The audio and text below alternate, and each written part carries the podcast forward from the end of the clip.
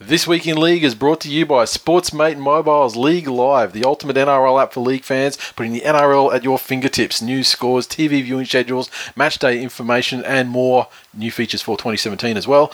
Search for Sportsmate in the App Store or Google Play to download League Live today. This Week in League, N R L players defend their R L P A dress code, saying they were just trying to get Billy Slater to take a selfie with them. After ending the Raiders season, young Matt Moylan volunteers to give back and help their fans learn to count to three.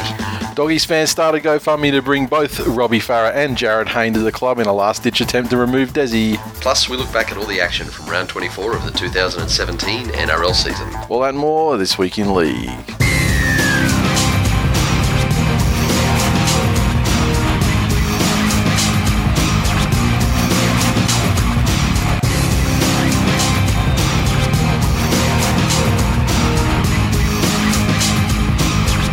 Welcome to episode two sixty-nine of This Week in League. I'm Nate. And I'm Jay.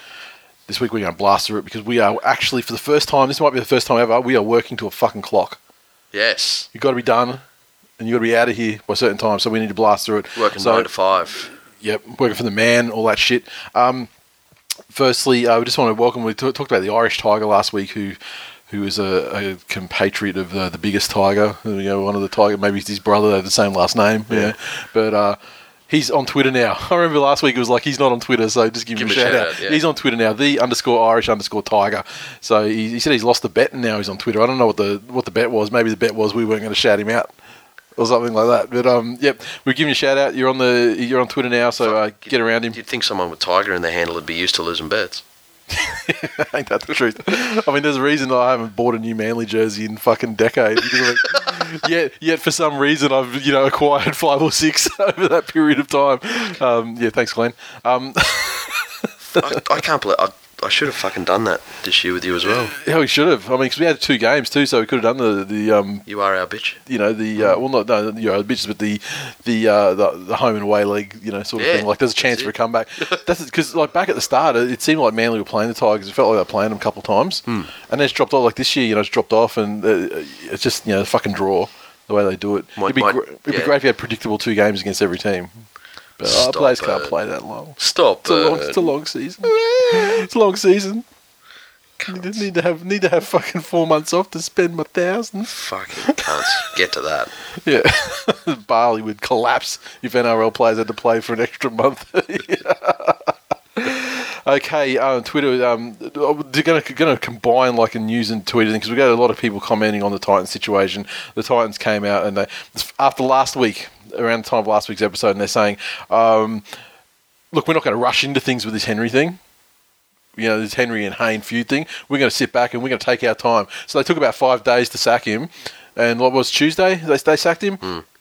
So, yeah, they, they didn't they didn't rush at all from tu- from Wednesday to the following Tuesday. Wednesday night to the following Tuesday. But um, it just seems weird. Look, obviously the situation was untenable and it was always going to be him that was going. You could just kind of read it. And it's just, and they're such a poverty club that it, it really was a factor. He said, it, it, in, admitted in the press conference, it really was a factor. Mm-hmm. The the money they'd have to pay out to Hayne versus the money they'd have to pay out to Henry, which is such a fucking poverty move when you know, when that's, that's mm. actually... when you're potentially crippling your club or, you know, and, and just setting such an awful precedent as well for, you know, player player power over coach power. I mean, go talk to the fucking Tigers and they'll, you know, they, maybe you should have consulted with those guys. You know, yeah. what, what, do, what do you guys think about this? Because they fucking know all about it. Yeah. Um, and, you know, they're and it's taken and it's pretty much wiped four to five seasons off that fucking club, you know, of, of competitive, mm-hmm. you know, finals, football and the rest of it. So, um, shit move. We don't know all the story, obviously. We don't know what else has gone on with Henry, why he was... I mean, because some of the players, like Ryan James, seemed pretty fucking angry about it. And, like, in, in, and defending... And, uh, and Pete's has been on tw- on Twitter, so so so... It makes me think there's definitely like an element of players that probably were against him, and uh, an element. And, and so at this stage, I guess we say certainly Hayne obviously was one. Um, certainly, it appears that L G was another one. Taylor has been lumped in that group as well, and I haven't really heard him say a lot otherwise. I think he's yeah. kept pretty quiet about it, so perhaps he's. So you Look, know, th- there's been a lot of talk, and you, you've hit the nail on the head that that we don't know the inner workings of the yeah. club and what went on. So what what do we know in this instance? The Titans were, were humming along under Neil Henry. About, what, a couple of weeks out from the finals last season? Well, un, until Hayne, and then Hayne came back. Yeah. Right? And it was pretty much an unchanged roster. There's little yeah. little bits here or there. They were actually like at that point where it was almost like they were tapering to actually have a final yeah. stint, and maybe, you know, maybe not their best ever, because I mean there was times there where they finished really quite high, but they were going to have a fucking crack. And despite that, I mean the, the, they still had a they still were raped by the referees in that finals game, and still had a crack. Yes. So um, and you know with Hayne, th- there were some good stories there. Remember yeah. they picked up. Uh, Pete's mid-season. There were stories about how they were the, the luckiest pickup team ever, and like and Ryan James cut his fucking hair and was looking like Dally M material. Fuck, was robbed. Yeah, you know, Ash Taylor, rookie of the year. Yeah, yeah, and he was looking season. fucking great. Yeah, you know. Then you get Hayne coming in. Yep. Now he kicked a field goal at Campbelltown, and that was a great moment and everything. Obviously, it's his house and blah blah blah blah. Fantastic. For, since then. Not like there was this one. There was one. All I can remember is one game this season. I can't remember who they were playing, but it was a game where Hayne and and Coney both fucking went off. Yes, remember that game? That, yep. That's the only time. Yeah. That's it. Now, if you look at again wh- how they were tracking. Yep. Right. Maybe a team on the up, you would say. Fucking maybe Neil Henry's discovered Scientology on the Gold Coast, and become a completely fucking different person. Yeah, you know, we we don't know that. Yeah, unlikely. Maybe an ex, maybe an ex, uh, an ex uh, Sharks Sharks player and Titans player. Maybe tried to, you know, maybe roped him into Amway and, and you know, and, he, and the pressure of becoming a fucking triple fucking diamond or whatever, black diamond, whatever the fuck they are. Maybe that maybe that wore heavily on him. Fucking hell. Um, clean dishes though. But yeah. Tell, tell me, from what you know of Jared Hayne and his personality, again, from what you have seen yeah, him yeah. say and how you have seen him behave, yeah. does it seem far-fetched that if he doesn't like things like being told that he's playing overweight, yeah. being told that he's not training hard enough, underperforming, yep. um, that there was an article in the paper about how he was training poorly, yep. uh, about being put in the centres mm-hmm. when he doesn't like... Not being in a fucking you know spine marquee position, yeah. Does he seem the sort of person that would chat inside the club to well, other yeah, players? Yeah, of course. Well, you know, not inside the club, probably out in the fucking out in the cocktails. Well, what I'm, what I'm, yeah, what I'm trying to get to is you got a situation here where you got some senior players who have yep. been around long enough, yep. who have said Neil Henry's not out there fucking missing tackles. You know, he got us to yep. the final series last year. Yep. He's not the problem. Yep. We as a playing group need yep. to work together. And then you've got a couple of fucking people. Now, Ash Taylor's already proven yep. that, you know, he's a simple fucking jack. You know, and and could potentially be easily influenced. Yeah, well, just young young players looking up to yeah. fucking, oh, you know, more experienced players that have, have done some amazing shit in their time. Um... Yeah, I, I don't know if getting rid of either of them was the option, but the, the respect I've got... Wake, wake the fuck up to yourselves meaning, you know, like it was, yeah, for these these players. I, and, and you got someone like Proctor. He's seen the fucking... He's he's seen into the heart of darkness. Yeah. That motherfucker knows what... He knows what life could be like for these cunts. Uh-huh. And I mean, I'm sure Henry's a fucking chill dude comparatively. Uh-huh. And I'm not saying like he's like a Trent Barrett fucking wants to be everyone's mate chill dude, you know, yep. at the detriment of coaching skill. Um, but I'm saying I'm, he's not Bellamy fucking cutting fingers off and you know, putting cunts to work in the fucking bitumen crew. one hundred percent. So the other thing that's starting to get me more now with Jared Hayne yeah. is, and against a topic we've touched on lots of times, effort players versus talent players. Mm-hmm. Jared Hayne is fucking firmly in the talent column. Well, yeah, I dare say he has zero percent. Effort in him. As he's getting older, yeah, and as he's getting, you know, a little bit slower, yeah, it's harder for him to take the weight off. Yep. He's losing some of those edges that he had. I think he just fundamentally changed his body shape for to become a battering ram for the N F L, and he's just, and I don't think he's changed. He has, he's definitely hasn't changed back. Well, he's not the sort of, not the sort of guy. If somebody in the club says, you know, here's a strict meal plan and an yeah. extra fucking exercise or weights regime you have to do. Yeah. I'm, I'm not we sure want you back to we want it. you back to fucking, you know, like the two thousand ten, you know, the mm. sl- skinnier version of. But my thing is, you know how you were saying about Paul Gallen. Yep. You love to see that old, seasoned campaigner. Yeah. The wily combatant. Yeah. yeah. As pl- effort players get older, they they read the game better as they yep. progress in their career. Yep. You know, Andrew Johns at the end when he was fucking broken necking yep. everything, he wasn't Andrew Johns of his no, early no, you know flamboyant not. career. Yep. But what he learned about the game. Darren Look Lockyer. at the transition though of someone like Luke Lewis. Yeah, who was a fucking he's a winger for fuck's sake, and then gradually moved in as the, as yep. time went by, and like you know we've seen him take intercepts. And he's oh, it's fantastic. The motor, I mean, it's great, but like you know the motor's clearly yeah. clearly half of what it was. I mean, he's busted. He's, he's busted the motor. He's, he's fucking flogged it around the block too many times. Like, so he, he's, he's like an eighty-eight Ferrari. There's there's like nine hundred thousand k's on it. There's as well. Some nostalgia value. yeah. For one of the cylinders. But the dude's still amazing and and an integral part of his team for the reason that he's adapted to the you know to what thing, his though. situation Luke is. Luke Lewis. Well, I, I I love Luke Lewis to absolute death. Yep. You don't hear him spoken about as superstar. Yeah. You know, you look at Darren Lockyer at the end of his career. One of his biggest attributes was he knew exactly brittle cheekbones. Brittle cheekbones. When and how to inject himself in the game. Yeah. It wasn't his talent. He was yep. an overrated fucking hack. Because Jared Hayne doesn't put any effort in, because he's too worried about his fucking image as opposed to his performance, yep. he's not learning those things. He's not gaining that experience. Yep. And when his fucking no-look passes are going out over the sideline and his kicks in behind aren't doing anything... They're going dead in goal on the floor, you know, yeah. whatever, yeah. Or when he's chipping over the top on the first tackle of six yeah. again. Yeah, yeah. What else does he offer a team? Yeah. Pain.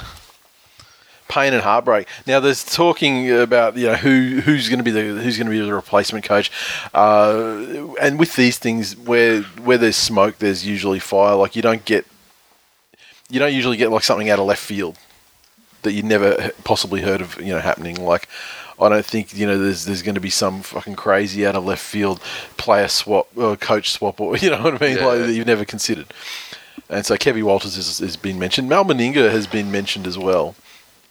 But the other day, was it yesterday or the day before, the Broncos had a press conference and a fucking and Wayne Bennett was getting hammered, not with Broncos questions, about what he thought about the Titans situation and all that sort of thing. And he's a surly cunt, like we know. Yeah. Wayne's a fucking cunt. And he's surly and he doesn't like to give much away anyway. But, I mean, this is he's been asked to comment. So I get that, you know, he probably didn't want to be the a headline, like give them headlines about, you know, Wayne Bennett says blah, blah. Endorses, yeah. yeah. But he was asked flat out about whether, you know, you know, you know Kevin Walters. Yeah. He's fucking coached under you, won like five premierships under you. I mean, you've known this fucking guy for his entire adult life pretty yep. much. Um, you know, do you think he's re- you know, he's obviously won, you know, state of origin coach. Do you do you think he's do you, do you think he's up to the job of being a first grade, you know, coach? Yeah. And Wayne Bennett could have said, yeah, I fucking know Kevy well, you know, like, look, you know, Origin, yeah, tough time, game one was terrible. He he made eight fucking changes to the team in that first yep. game and, you know, came back and won the series and, look, you know, he's been an ass- assistant for, you know, me and Craig Bellamy. He knows what he's doing. Yeah. I'm sure that if he was given the chance, he'd do a great job. He could have said that. But instead, he said fucking, like, nothing. And it's not like you have to make a headline about, oh, Wayne Bennett says that they should pick Kevin. I mean, this is a fucking guy that presumably... did he try and fuck the MILF? The GILF? Did he... I, what did Kevin Walters do to Wayne Bennett that he wouldn't have the fucking courtesy of had such a long professional association yeah. that Wayne Bennett couldn't say, yeah, I think he could fu- I think he could do it. He's definitely capable of doing this job. That's a thing. You know...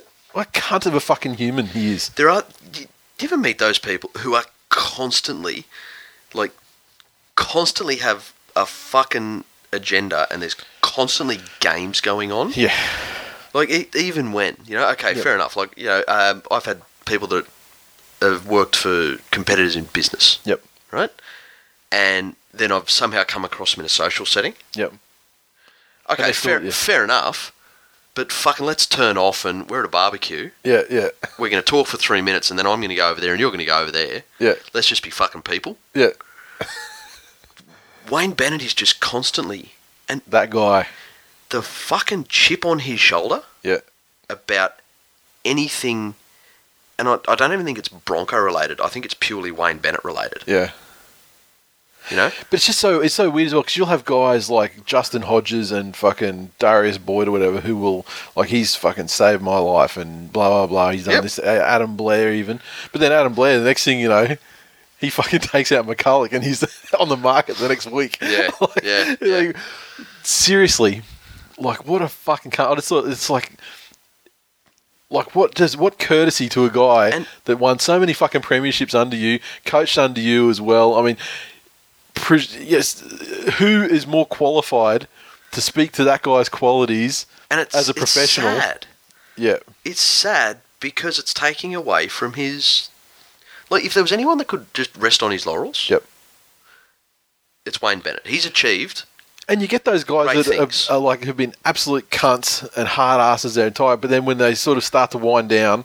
Yeah. You know, the, the pressure's off and they've done they've achieved everything. And the pressure's, you know, comes off and they fucking weight off the shoulders, and then they sort of start to be yep. a bit more jovial with, you know, in their dealings with reporters and things like that. But but you know who, mate, like I even heard fucking Craig Bellamy.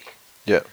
Speaking about Neil, right? Yep. And he gave this, and it was a prepared statement because he knew they were going to ask. Yep. Um, it was a politically correct. Um, you know, you don't always see that happen. It's a great coach. We've we've all been through tough times. Yep. I've been through tough times in Melbourne. Mm-hmm. You hate to see people's families bought into it. Yep. Yada yada yada. Yep. You know. Yep. This yeah. So it's all it needs. It's all it needs. Uh, Mad Dog underscore no space. So can you put out a public service announcement that the Broncos fans over the Bronco fans overlords will accept our Titans underlings back if they wish? Sam, Mister Underscore Wars. At this point, the Titans would be better off with Pickle Rick, sans exoskeleton at fullback, than that giant Hayne potato. Pickle Rick, and I replied, and I said, Pickle Rick would win the fucking Dally M. Yeah. Like, that's it, like, exactly. With the exoskeleton, I exactly. mean, he would win the Dally M. I mean, he would fucking, he would be an, a revelation. Yeah. Can you, like, I mean, through the line, just the ball playing skills would be tremendous. You'd have Todd freaking out, looking through the rule book, trying yeah. to find a reason why Pickle can't be Dally M. Oh, uh, what are we? Uh, so Hammers, Titans fan, uh, he, he said, I woke up dejected. Totally lost all respect for the club I've supported for the last ten years. I don't think they realise the ramifications. Good, look, what I took out of that tweet was, fucking hell, it's been ten years? Yeah. ten years of these companies. Titans fans, you know, you, you may think you don't have, you know, a lot of history. Mm-hmm. It, and And you'd be right. But when you take the aggregate of all Gold Coast sides... No, I'm I'm trying. I'm trying here to light a candle in the darkness as yeah, a Gold Coast Titans member. Yeah, yeah, yeah, you say that every time, and then you... And you know, you then, have. You have Preston Campbell, who, superstar of the game. We'll always have those Coke Zero cans with Luke Bailey and Preston Campbell. Um, Couldn't buy a Coke Zero fucking carton you know, of twenty-four without those cunts all over them. You...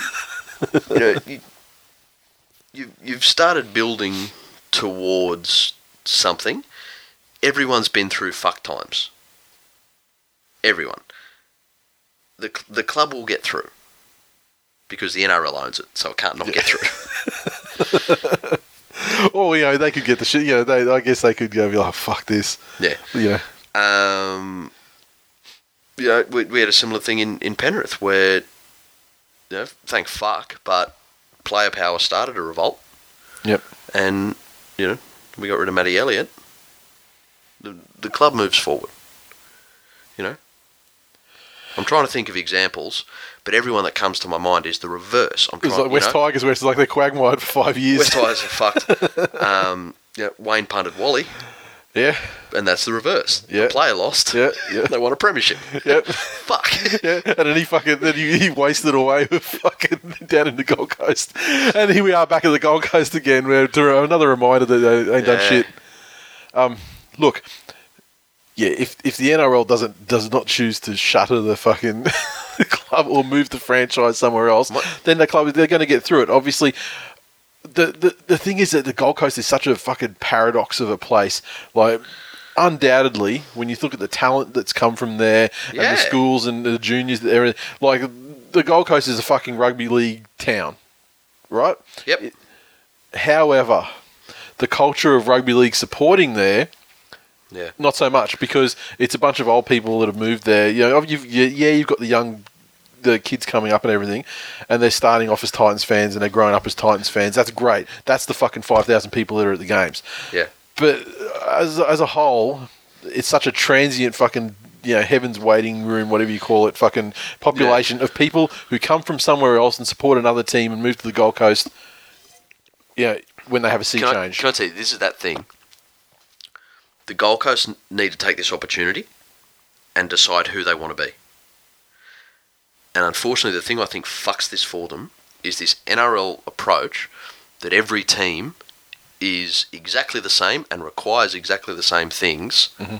wherever it is. Yep. You know, if if anybody, the Gold Coast are the team that need to, you know, fuck off the high price tickets and yep. the, the shitty fucking triple price food. Yep. And get back to, you know what? A family.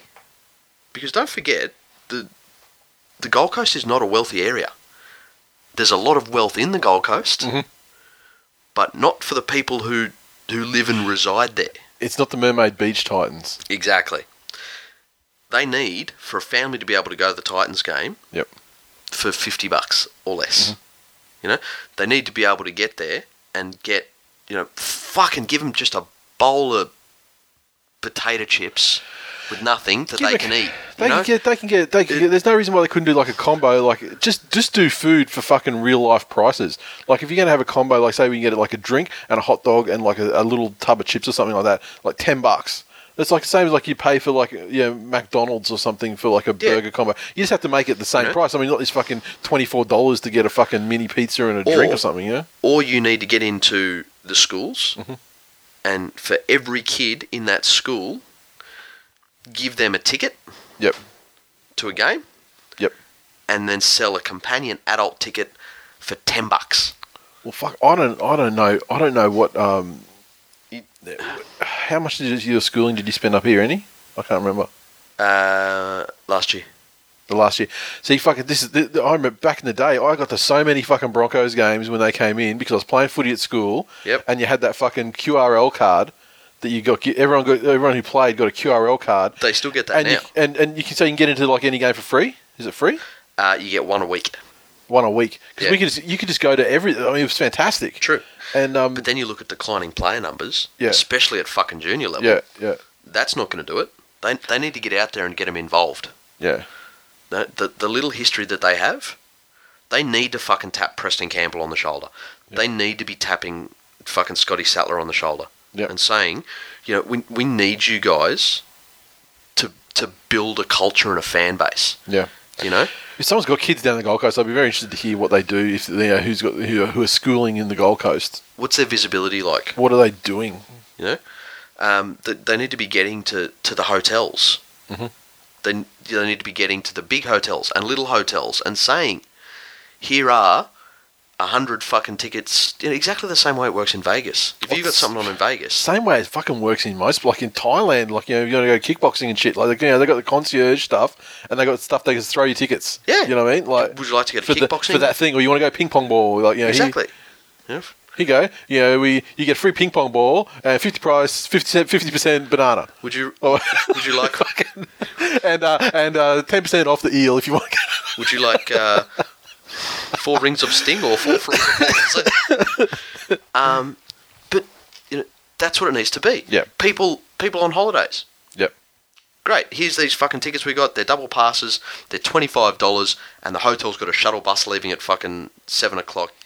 Get you in time there for the you get know, to the fucking game. Got one, one in time for the curtain raiser. One go, one in time for the but main game. The the Titans are not a fucking Broncos level mm-hmm. professional sporting organisation that can play out of Suncorp Stadium. Correct. You know, realise who you are, mm-hmm. work to that, plan accordingly and market accordingly. You know, be proud of who you are, because people on the Gold Coast are proud that they're not Brisbane people. Mm-hmm. It's the whole fucking reason they live on the Gold Coast. It's like, fuck off the fucking hog's breath pig that walks around the house. Fuck off the, the house. There's Coral Homes, that house to walk around. I don't know. Fuck off the Cylons and yep. Titans. Fucking get you want a fucking guy. You want a big blow up fucking guy with Comancheros. Yep. And then you want you want a fucking, I don't know how you personify. Like, how do you anthropomorphise ice? I don't know. Like a big fucking ice cube. I don't know. embrace embrace the stuff that makes the Gold Coast the Gold Coast. Yeah. and uh, yeah. So, but, you know, again, the, this whole, you know, let, let's just fake it till we make it. Yeah. Fucking hasn't worked this far. That whole fucking mascot talk just reminded me when I was down at the um, Manly versus Titans game earlier in the season, and the Hog's Breath fucking pig walks around and Killer sees him and he's like, oh, yeah, he knows Hog's Breath, he loves he loves Hog's Breath, and he, and he sees it and he's like, and it was wearing like a Titans thing, and he's going, hey pig, put a Manly jersey on, show some respect. Oh, fuck. Um, See, wouldn't that be great, though? Yeah. See, that's a way to fucking bring in fans. Have one one round a week. Yep. Uh, sorry, one round a year. Yeah. That is Team Powers round, right? Okay. So you'd ha- you have to have one for home and away. Okay. And so if you're the home team, it's yep. like, you know, man versus fucking nature. That if you're, you know, when, if you're playing the Storm, yep, they're allowed to set up these fucking cannons, and every time Kronk puts a bomb up, they shoot fucking hailstones down at the cunt trying to catch the ball. Right? Oh, I don't fucking think that's going to catch on. You know, the, the the Panthers would be allowed to have fucking, you know, the, like, I'll tell you what, it'd be brass knuckles with claws on them.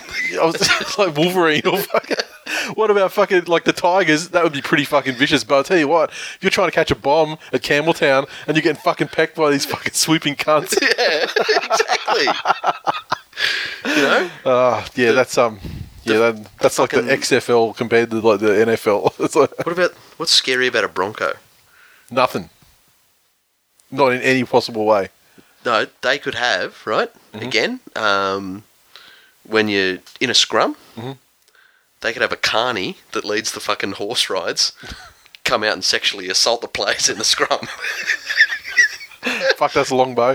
Uh, um, it's Wayne in overalls. Yeah. Cruzy zero six, so the Titans picked long-term pain along with losing players rather than a good coach. Hash Fold Coast is closer to reality. Yeah. Um, hmm. Now moving on to other some some other stuff. Oh, sorry, Troy underscore seventy-nine said, I wish you'd stop calling Hayne a star. He hasn't done anything since oh nine. Would rather have Matthew Wright as my fullback. Look, I would too, and I agree with you, but... You would yeah, rather have Matthew Wright, or you would rather they have Matthew Wright? I would, I would either. I mean, but... but I'm ambivalent, but... Well, at the end of the day, I mean, Hayne is a star. Doesn't star doesn't necessarily mean that you that you fucking. He's not an elite player. Ma- yeah, yeah, he's not an elite player. He's he's certainly not a future immortal. But I mean, you can't argue profile wise. I mean, he's certainly a star. Uh, Wally Frogmore um, was talking. He's he's talking about this one here, uh, the C C C thirteen, which would be the captain, coach, C E O thirteen. And so he's gone, Roberto Farah would be in it. Yes. Absolutely. Obviously, Jared Hayne has taken the fullback spot and made it his own. Yes. Give some thought to that. I'm trying to think of who else has really fucking uh, grabbed teams by the balls and oh, bent Paul, them to his will. Paul Gallen. Yeah, I would say, I would say that's probably fair. Um, can we have one ironic selection? Go. And just have Mitchell Pearce in the halves? Because he'd be there going, it's my team. Everyone says it's my team. Daddy. Lon said it's my team. Daddy.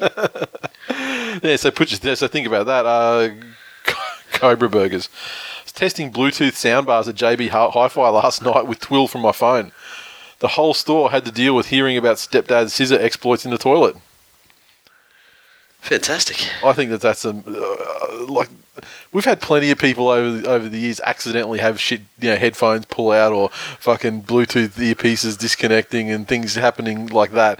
But to willingly go into a J B Hi-Fi, connect your shit up by Bluetooth, and purposely press play on an episode of this show requires a level of fucking balls. Can you drop a soundbar like a mic. Just walk out. Well, that would be the best thing when you've got it going, and yeah, you, you just you walk to the outside and sit down on the bench. Outside, you know, in Bluetooth range, but outside the confines of the store, oh. and you sit there having a fucking cup of coffee and just letting it roll and like just checking your Twitter account or whatever. Boom. And then shit's going crazy in there, and they're trying to figure out what the fuck's going on. um, my favourite story though of accidental stuff, yep, does come from a Twill Nation member. Okay. O G Twill Nation member. Okay. Um, look, I won't name him, but he currently lives in Singapore. Yeah. Okay. Cool. Uh, I think I've got an idea who that could be. You've narrowed it down, that's two people, but then you say O G, it's one person. Yes, so it's Mister Wars. Yeah. So, I mean, um, if you, I'm not naming names, Sam. Yeah, no. um, and he worked for a company that shall remain nameless, uh, although, you know, I guess if you if you were looking for a beach, you weren't you weren't near a coast, you were maybe in a city. Yep. And needed a beach. Yep. You would go to this beach in the city. Yep. And so he, he worked for them. Yep. Uh, years and years and years many ago. For, for many years. Many years. For quite, quite a while there. Um, That's where he was when I met him. And needed to plug his iPhone into charge. Mm-hmm. The very early iPhone days. Okay. When when everything that an iPhone did wasn't common knowledge yeah. to everybody. And so he's in the store and he's doing his stuff and he's fucking, you know, ordering little surfy girls around and fucking getting shit done. Yep. And he plugs his phone in. And you remember when you used to plug an iPhone in, it would auto-upload everything from the phone yes, yes, yes. to the computer? Yeah. He'd plugged it into the computer that was running the T V screens around the store. Oh, and hell. It uploaded every photo he had on his phone yeah. to the computer. And, and the types of photos that would get sent. And flashed them all up on the screen. And, like, I don't think you need to know, you need to be spelled out the type of photos that he, he will text us. Yes. And things like that. Uh, yeah. And so, but that was at the fucking beginning of his career. That That is the ultimate fucking, yeah, what are you going to do? Fantastic. oh, mm. Shout out, shout out to, they, yeah, and they would have uh, sold more unit unit shirts that day. Oh. Guess, than otherwise. Yeah. Uh, fucking, where are we? Um, that, That's how the fucking flat brim trend started. People were in there and they were so stressed. They got the, the, shit, they, they they got got the curve ones. uh, okay, uh, Twill Tourist, uh, Bud Smoko. I was, I was going to stop at Poowong and Nanagoon, but had no time. Still went past Packin'. Uh, what have we got here? Uh, Packin' Me Up Her. So it's Packin' him. And nice. uh, he's uh, he's on, I think I believe I believe he's going to be in, uh, at uh, at Neville End Ranch. This this weekend. Fantastic. Uh, Giannis underscore Mateus. Wagga B P, I put unleaded in a diesel car on the weekend. Had to hire a car and drive back today. And then he's uh, still got to... It cost me about one thousand dollars in mechanic and car hire. Eight hours driving, but I got to represent Twill Nation. And he had a photograph with the... What's uh, his current fucking handle? Uh, Rugby League Dead to Me. Oh, that's straight good. Through to no spaces in it. Okay. Yeah, so it's, oh fuck, it's going to be what's going to be this week then. No, I'm I'm just glad he changed it from what it was. What was it? Showing support to the fucking cunt that held up the Lint Cafe. What was it? Like Manus Love. Oh yeah, no, that's right. Yeah, he was um yeah fucking what, what was it? Uh, after his fucking success at the free hat rallies. Look, I'm I'm I'm just I'm perplexed. I mean, I know that it happens. I've heard of people putting unleaded in diesel car before, but. I can't, I, like, I don't know this. I mean, the last three or four cars I've had have been diesel. Never, I mean, it has, even if it had occurred to me to pick up the unleaded thing, does it not, it doesn't fit, does it? Yeah. It does fit? Because yeah. I, I thought the I thought the sizes were such that, like, you know, that to make a, you, to give you pause to go, oh, hang on a minute. The diesel bows generally won't fit in an unleaded. Oh, okay, but an unleaded will fit in. Okay. Why do you think the diesel handles are black? Why? Because they're generally bigger and thicker. Yes. And then you get those fucking high flow ones. You got your diesel petrol. Diesel. Yeah. yeah. The, the, those high flow ones are amazing though. Fuck, fill your yeah. car up in like about twenty seconds. Exactly. It's fantastic. But uh, yeah. That, that's why the, the, the Bukaki fucking. you, you you fill up a fill up a, a Nissan or a Mazda. You got to use an eyedropper. Andy Kintz, and uh, he's uh, sent us at the at the at the Raiders repping Twill Nation, and uh, Bald Andy's his name, But let me tell you, I know where all your fucking hair went, mate. I mean, he's got the epic, the epic beard. I mean, put, puts mine to shame. Yeah. So he's got some, some mad Viking shit going on there. Good stuff. Uh, Bernard J K D. Uh, it's uh, yeah, we knew this was coming. It's Bratislava, not Bratslavia. It's fucking late, man. It happens. I'm fucking Australian. No fucking care. I tell you though, like I mean, I've got to, I've got to shoulder my fucking portion of the blame there. I was so fucking tired. I was just like, what? Never heard of it. Without even making the connection to fucking Bratislava. Fucking hell. Um, and then Stuart Marley comes in with some knowledge. Bratislava, capital of Slovakia, is not is the only national capital that borders two other countries, Austria and Hungary. Hashtag Twill Trivia. Oh, congratulations. You Look, can use Google. This uh, this this uh, this show has now fulfilled its educational component for the week. And... And then I hope you learned something too. Uh, I underscore am underscore a underscore warrior. Fucking hell. Sent us a photograph of his car in Japan with um, an all black sticker on it. And he made a comment about, you know, putting the, putting the, the Kiwi stickers on the cars. Uh, he said, but he's put the Twill Nation one on there too. And he's like, if anyone sees this in person and makes themselves known, I'll either buy them a beer or let them give me a blowjob. Look, that's disgusting. Mister Wars. As the godfather of Twill Tourists, it's apt I share one of me in Sicily, watching the Broncos on the beach. Got tanned A F listening to This Week in League pre-game. And I've always loved seeing beaches in other countries. You think, it's very, very rare you yes. see one where you go, fucking, that, that's, that's a, that's a, that beach has got nothing, you know, on, on Australian, on the worst, on Bribey Island. The, like, the only beaches that compare to Australian beaches are those, like, all we do is the beach. Yeah. Like, we're a fucking, we're a beach and you know, four metres of grass behind it with huts. Yeah. That's all we do. I'll tell you what, there was some fucking show on T V on the weekend. I can't remember what it was. It was like one of these ones where, like those real estate ones where people are trying to buy a house in an area and the, the agents take them around and they see a couple yeah. of houses and everything. But this was an American one. And Alabama, of all places, the Gulf Coast there, it's fucking incredible. Really? Beach, fifty metres of pure white sand. Fuck. It's unfucking believable. I looked at them and going, Jesus Christ, this is like one of the first fucking foreign beaches I've ever seen to go, well, f- goddamn, that's better than fucking, that's better than we got. Yeah. It was fucking amazing. And the water was, fu- like, you could see it was like, it was just like white sand all the way under as well because the colour of the water was fucking amazing. I mean, this is probably old now. It's full of oil, I think, but after that fucking... isn't, isn't that a fucking apt... analogy for so for society. Alabama tried like fuck to keep their beaches pristine white. Oh, oh, oh.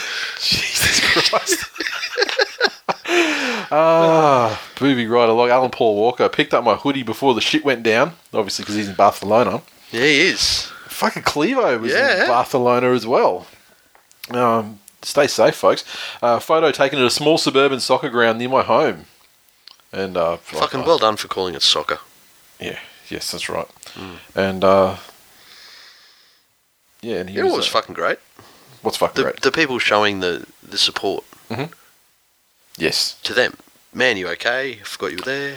Yeah, oh, I had no fucking idea fucking he was there until he until he tweeted about it. Yeah, some harrowing. Which is weird because like we're friends stories. on Facebook and shit, and like I never saw that he'd gone over there in the first place. Kept on the D L. Which being friends on Facebook doesn't actually mean you. Real, you know. Well, I'm saying is I didn't notice a post where he said, "Oh, you know, oh, I'm jetting off. Here's a selfie, fucking with my yeah, boarding pass. I'm okay. going to Spain." Yeah, that's what I'm saying. Like, oh, gotcha. Didn't see that shit. Okay. So, uh, I better unblock him. This weekend, Ben Pomeroy, uh, guy sent through a pic uh, with the hoodies, and uh, yeah, great to see uh, you enjoying the hoodies. And let me tell you, the one thing I noticed of the photograph of the of the boys over there. From Super League Pod with their This Week in League hoodies on was there's a window and outside the window yeah. it's fucking grey. England where it's Twill Nation hoodie weather year round. I mean because they're in they're coming like to the, I guess what you would consider the tail end of summer. Yeah. I mean it's not meant to be shitty yet. Not yet. Yeah. You can wear it in a heat wave over there anyway. It's fantastic. Exactly. But uh time for their weekly segment. Take it away, boys.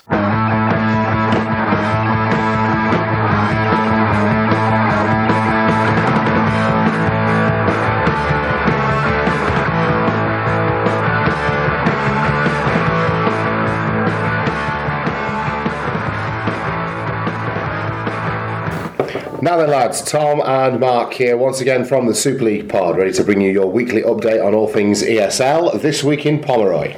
And we start on Thursday night down at the Jungle, where Castleford Tigers made it official and got their name on the League Leaders' Shield, confirming their place as twenty seventeen minor premiers following an emphatic forty-five to twenty win over arch rivals Wakefield Trinity.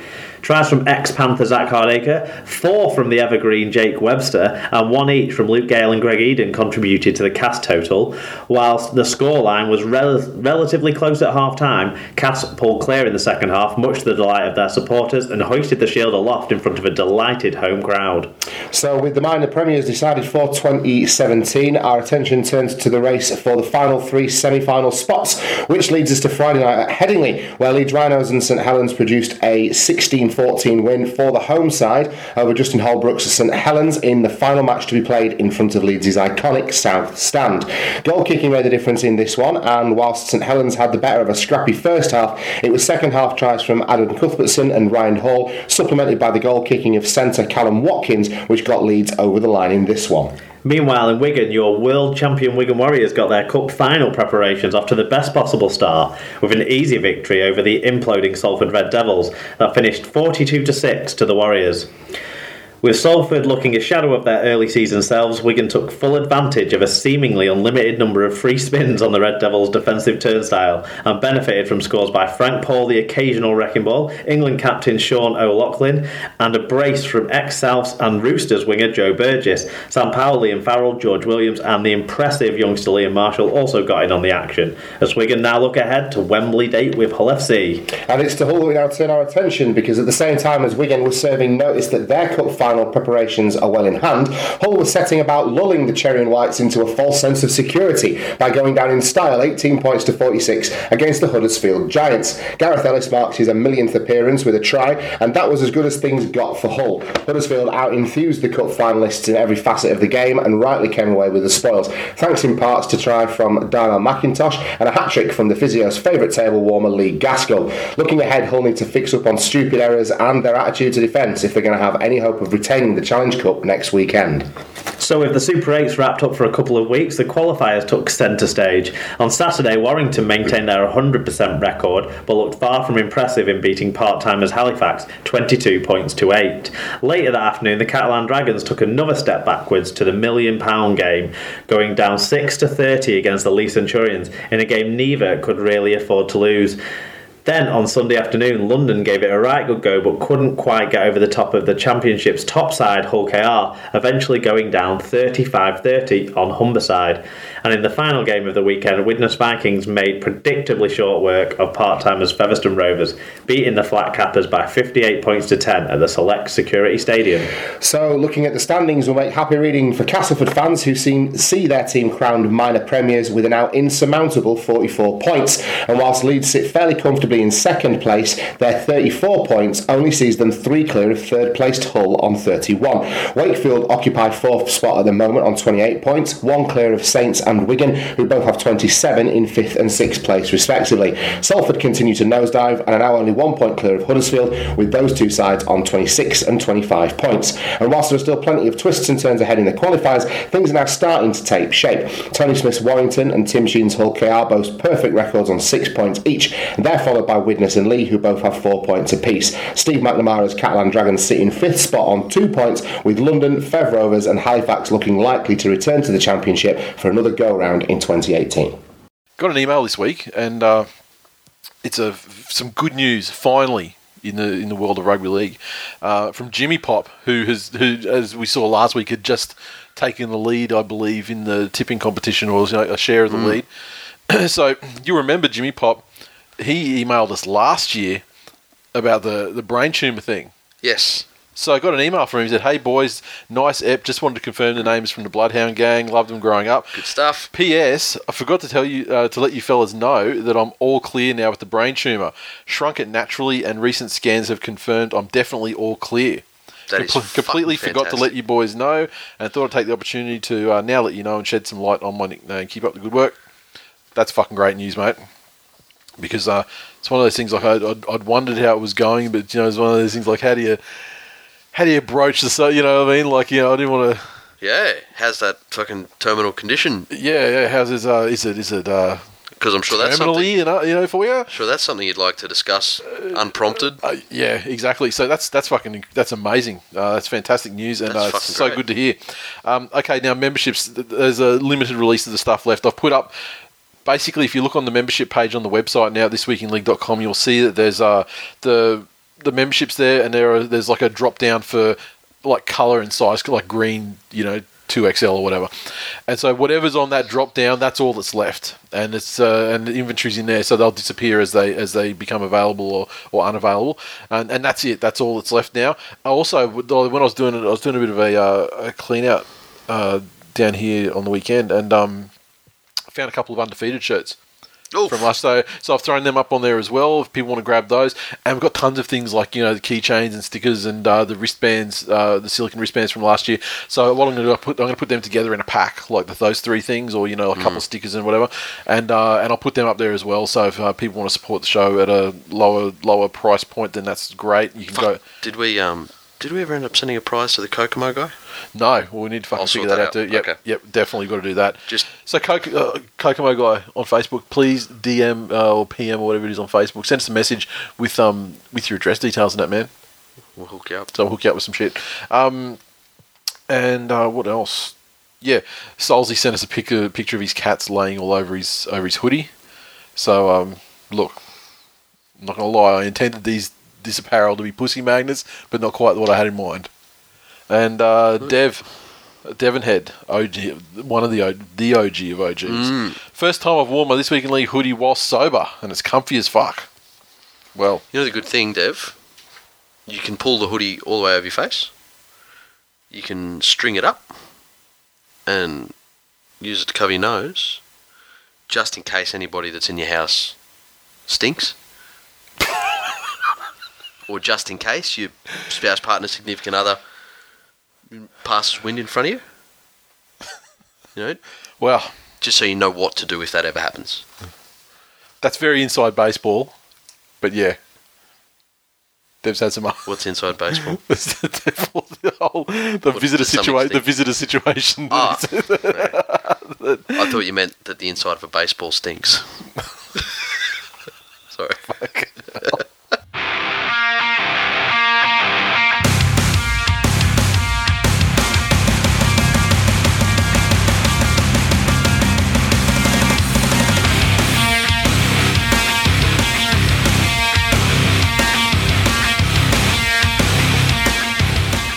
This Week in League is brought to you by Sportsmate Mobiles, League Live, the ultimate N R L app, putting the N R L at your fingertips. News, scores, T V viewing schedules, matchday information and more.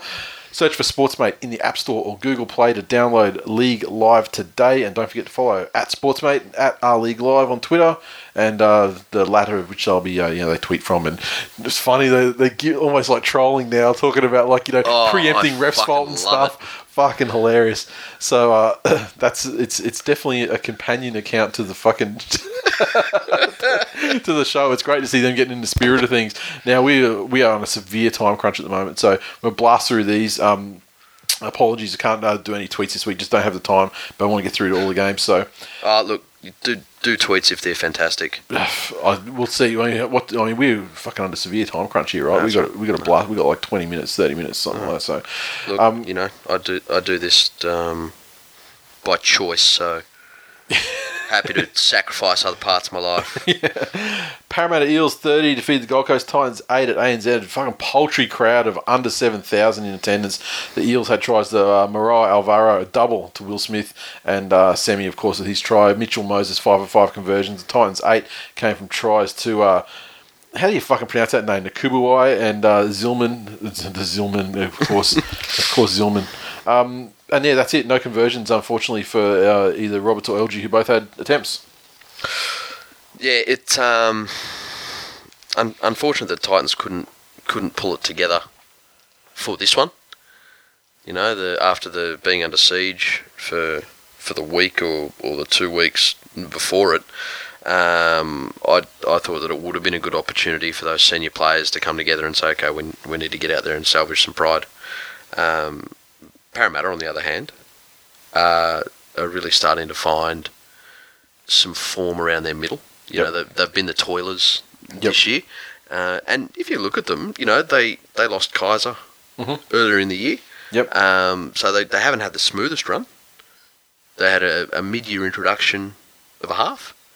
Um, but but that team, uh, I think Brad Arthur, if he's done nothing else, um, has either brought them together incredibly well or he's just been incredibly lucky that, that he's stumbled upon a group of players who who are playing for each other, you know, who who get in there and get it. I think that that's I think that's that that sort of thing I think can come from, you know, I feel with these guys it's come from being coached because they've had to navigate the the shit last year, mm-hmm. which can be, you know, not just disruptive but like destructive. Yep. And uh, and so oh, that's a function of coach. I think he uh, he's he's built that yep. rather than had it happen for him. Yeah. But you know, if you look again at at the story of execution, mm-hmm. because Parramatta were, were by no means perfect in this game. Yep. You know, they're, they're vying for a top four position, mm-hmm. and, and they were completing it at seventy-five percent against a much weaker opposition. Yeah. Um, but Parramatta pulled thirty points out of twenty-seven complete sets. Yep. The Titans had thirty-two complete sets and pulled eight points out of it. There's a lot to be said for the... I mean, it's it's funny, this whole this whole completion thing, we've seen it a lot of times this year. Yeah. Where it's like a team is going to get in all these completions. Mm-hmm. And it's and it's funny, like, the way that, that over, at, over at the Warriors, for example. Yep. I mean... all they have to do is complete. Yeah. And they dominate. No, un- unfortunately, unfortunately not. I mean, because they, yeah. you know, they, they're completing like a motherfucker, but it's totally re- totally uh, removed their, mm. uh, you know, their natural, their thing, you know, that, that allows them to score points. Mm.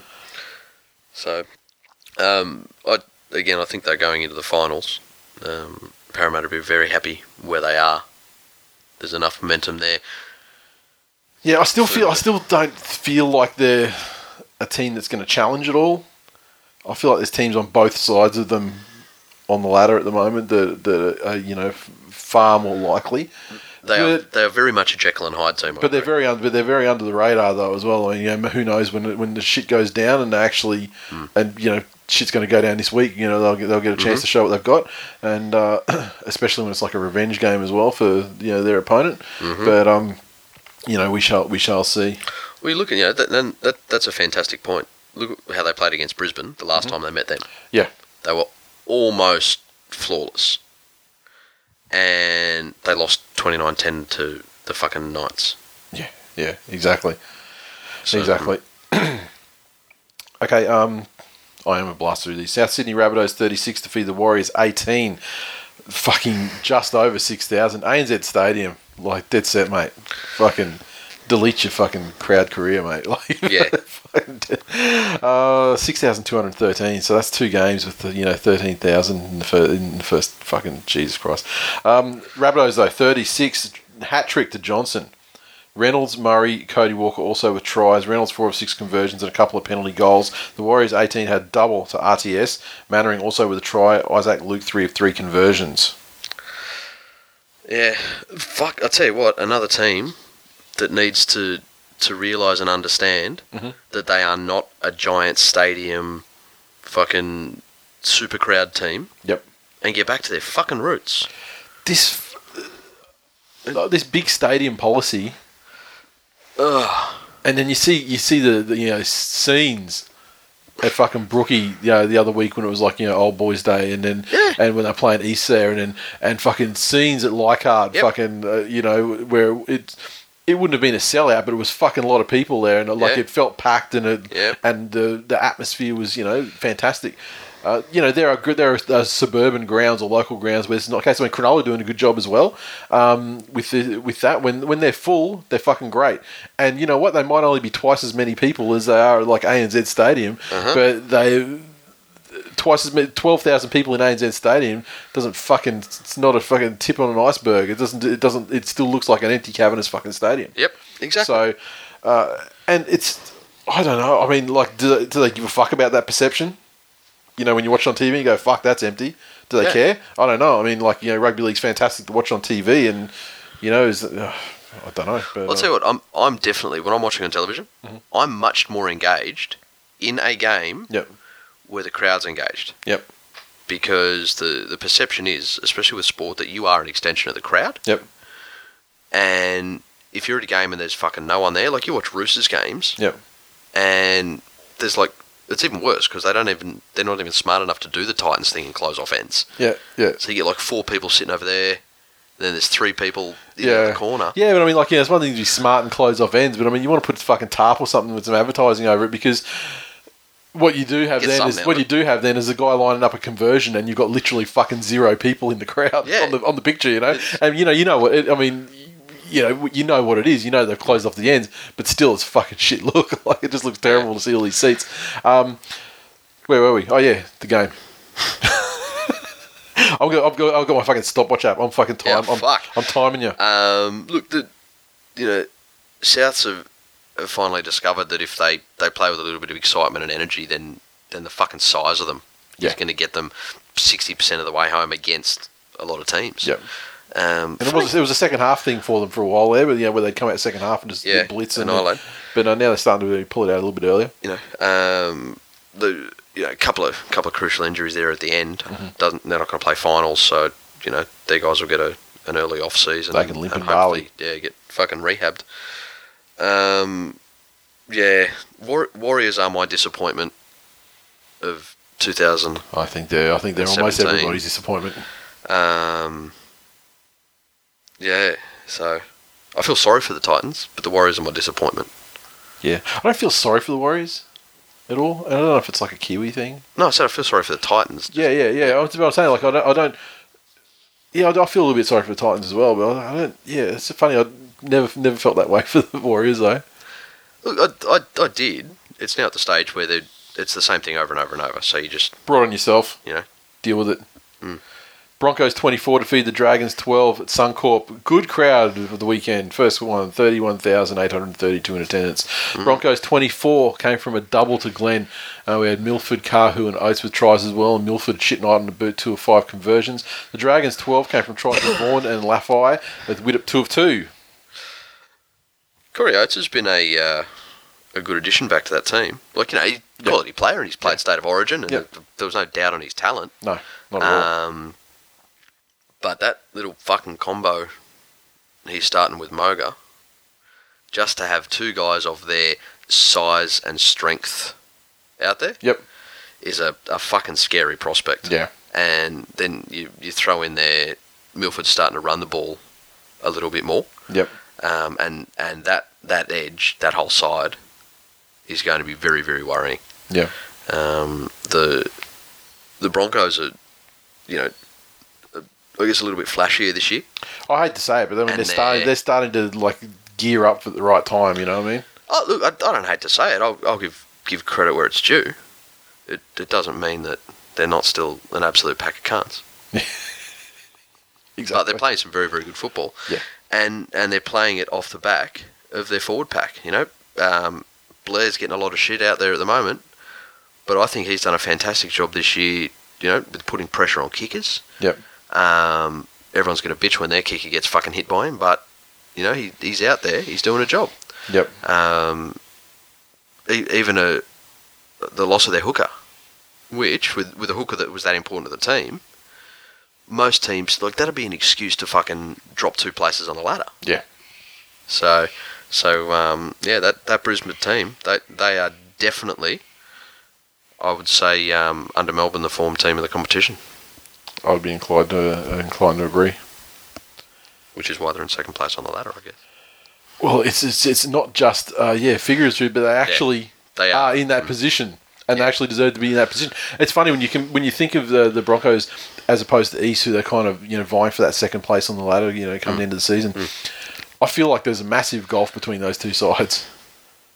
Like mm. consistency, and I think like yeah. top level, like you know what the top level they can achieve, well, each team can achieve. Well, here's the thing though. If you look at Manly, who are in eighth, yep, and you look at Brisbane, who are in second, right? Yep. From the the difference in them is six points. Yep. Which is crazy, really. So there are three games, won mm-hmm. or lost, yep, that separate eighth from second. Yep. So everyone's saying that you know there's the top four and then daylight. fuck it, there's Melbourne. It's a very, yeah, there's Melbourne. And daylight. Because Melbourne, there's like, what, another three between Melbourne and second, right? There's another three yeah. wins between Melbourne yeah. and second, you know? So it's very, yeah, incredibly close competition between, yeah. uh, especially if teams that fucking, you know, won the games they should have won. Well done, salary cap. uh, the Melbourne Storm, speaking of the devil. Melbourne Storm forty-four defeated Newcastle Knights twelve in Newcastle. Crowd, good crowd, of just over touch over sixteen thousand. Mm. Uh, the Storm tries to Scott Finucane, a hat trick to Croft, uh, Chambers and uh, Gooney, and Asafa Solomona. Uh, six of eight conversions for Cameron Smith, and uh, the Knights, their twelve points came from tries to Fitzgibbon and Wardle, and Hodgkinson, two of two conversions. Um, again, every fucking week, there's something that scares me about this fucking Storm team. Honeymoon's over for the little, the little fucking, the little newies that could. There are. mm. Oh, the, in the beginning of this game, M- Melbourne were uncharacteristically off their game. You know, there there was some penalties they gave away that, that you generally don't see. Um, you know, Cronk gave away a couple of seven tackle sets. Yep. And you know, he was obviously filthy on himself. Um, the. A couple of drop balls that seemed that they were just pushing things a little bit, and that kept Newcastle right in this game. Yep. Newcastle are playing purely on on excitement and energy and passion at the moment, mm-hmm. um, and that's fantastic for them because that, that's a good a good building block. Uh, but Melbourne were smart enough, as they always are, to just okay, fuck, we're off here. They can ride that shit out with basics and you exactly. know, elemental level of play, and, and then yeah, yeah, and and you, you see it. They've gone from this, okay, we're going to do this, and it was almost like they thought, fucking, here's a chance to really get on the autobahn and just floor it. But um, then it was okay, fucking, just reel that shit in. Yep, reel that shit in, and then they ended up earning the right to put points on the board. Yep, and just blew them off the park. So. Yep. Yeah, and uh, it's it's unfortunate for Knights the the way that they've progressed over the last month. It's unfortunate that, that it, it had to be like an absolute analing rather than you know rather than just a you know a loss. But uh, Look, I, I think there's if, the gulf between we're talking about you're talking about like second oh, yeah. to eighth. There's there's first to fucking sixteenth right but, there. But I think if Brownie's smart, he'll take patches of that game. Yep, and and you know you, you have him in review and say. Look, one of those teams is first and one of those teams is last. Yeah. There were times when Newcastle yep. had the momentum and they were well on top. Yep. Didn't happen for eighty minutes. No, no. But there's, there's enough positives and it wasn't there. For long when it was. But yeah. Uh, what's, what's a vine? Ten seconds? Six. Of, yeah. so, they were, so they were vine champions. Newcastle vines. um... The West, uh, sorry, the Roosters twenty-two defeat the West Tigers eighteen at Allianz, uh, a crowd of just under ten thousand, and who would have thought that would have been the fucking crowd that yeah. was, wasn't nearly the shittiest of the weekend. Uh, the Roosters had tries to Pearce, Aguero, Orbison, Mitch, and uh, Latrell Mitchell. Uh, Gordon, three, four conversions. Uh, the Tigers, eighteen, came from tries to uh, Alawai, Lolahea, and Tedesco, with uh, Lola getting three from three conversions. It... it Games like this. It was last week all over again, except the yeah. Roosters didn't fucking let it go. They did. Um, you know, I, I like getting a reminder of how good players are. Yeah. And this game was James Tedesco's, you know, I'm still here. It's his goodbye, his little goodbye letter to the West Tigers. That's it. So, um... It, um... But Lolahea's coming along as well. I mean, I'm not sure what the... deal with him at fullback is going to be next year. I mean, because he's actually, you know, they've bought players to fill other positions, and you know the presumption is that he's he'll be dropping back to fullback. But I mean, he's he's fitting in kind of good where did, he is. You know, did that ever come from the club though? It just I don't I haven't seen anything official, but it's not something that clubs really come out and say either. It just sort of happens when you know the team lineup is announced, you know, next year in round one or whatever, yeah. or in trial games. But it seems to be what all the fans. Who follow their own club much well, more closely than I follow their club. Yeah. It seems to be what they're, they're uh, expecting and saying. So that's Just, what I'm working off. It, well, the, the, there's so many fucking uncertainties. Like, the you know, Brooks Brooks will start in the halves. Yeah, You'd absolutely. Be pretty sure of that. Yep. Does he play Reynolds as a halves partner or does he play Reynolds at nine? Yeah. You know? I don't know if, yeah. Does he have... Does he play Lolahea as a Darius Boyd-style fullback? you know, where where he's just the the final pass in in backline movements. Is that why he's playing him there this year, to give him some experience? Yeah, but he doesn't want to. You know, that's that's I not know. that's not the last guy. Yeah, that, you um, know, that's the, the that's the, the you know, more the Brett Stewart one, who's in, you know, like three or four in and chimes in, and you know, I, yeah. Oh no, no, and, no, no yeah, and, and does a bit of ball play. I'm, so I'm I'm trying to just adhere to the the whole the simplest explanation's often the correct one. Yeah, yeah. Um, I've got a feeling that he's that. Oof. He's uh, was it? Uh, there was a whole thing like whether he was promised the, the one or, or not uh, and that earlier was, when he came. That over. was the issue because yeah. then they were looking at um, what's his name from the Roosters, yeah, who didn't end up there. But yeah, I think th- I, th- I think he'll probably be there. But it's just it's just strange because I mean it's it. I mean I know their fans are really they're really hopeful for next year. Like, oh, it's amazing, we're bringing all these players in, but they're actually starting to tick over, uh, you know, pretty well at the moment, and they're going to have such bulk changes when all these new guys come yeah. in. I mean, it's it's certainly going to upset the... I mean, it, it's great and it's promising and everything that, I mean, not, you know, Tedesco had a fantastic game on this occasion, but he's not But he's not the you know, instigator of everything at the moment, which is great because, okay, you can't count on him for next year. But there's a lot of fucking changes coming in, and, like, Josh Reynolds coming in when there's halves that are kind of working at the moment. Yeah. And Josh Reynolds is... about as far away from like a Lolo Hayo as, as, as you're going to get. Yeah. Um, so it would be interesting to see you know, what sort of side they are. But um, look, it, I'm I'm not sure that um, Ivan's found his long term hooker yet. Yeah. You know. Well, I mean, like McKillrick isn't great, but he's in there because of the injury to to uh, Little or whatever. Yeah. So, and like it feels like that Little's the the guy, but uh, you know they've they've brought Reynolds over, and it just makes me feel like you know is he like are they looking back on that purchase now thinking well fuck you know at the time it was yeah. it was a good purchase, but now look at the way the club the, the way they're performing. Is we, it, we didn't have Lola Hayer at the time. Yeah, we yeah, we didn't we didn't have him at the time, and uh, and even and and now he's that's just kind of working out like with Little like he did his apprenticeship under Robbie though, didn't he? Oh, yes, oh, so? What are you saying? Well, if you met a girl yeah, and her ex-boyfriend had AIDS, do you know, do you, do you play fucking AIDS roulette? Just saying. Yeah, yeah, look, I, yeah, I hear what you're saying. Um, fucking hell. Thoughts on the elbow? Two dads. Look. What was the what was the end result of that? Was it nothing? Just, was it fine? Was it fine? No, he, was nothing early, at all. Early plea. He'll get some carryover points. Will miss no games oh. and have no fine.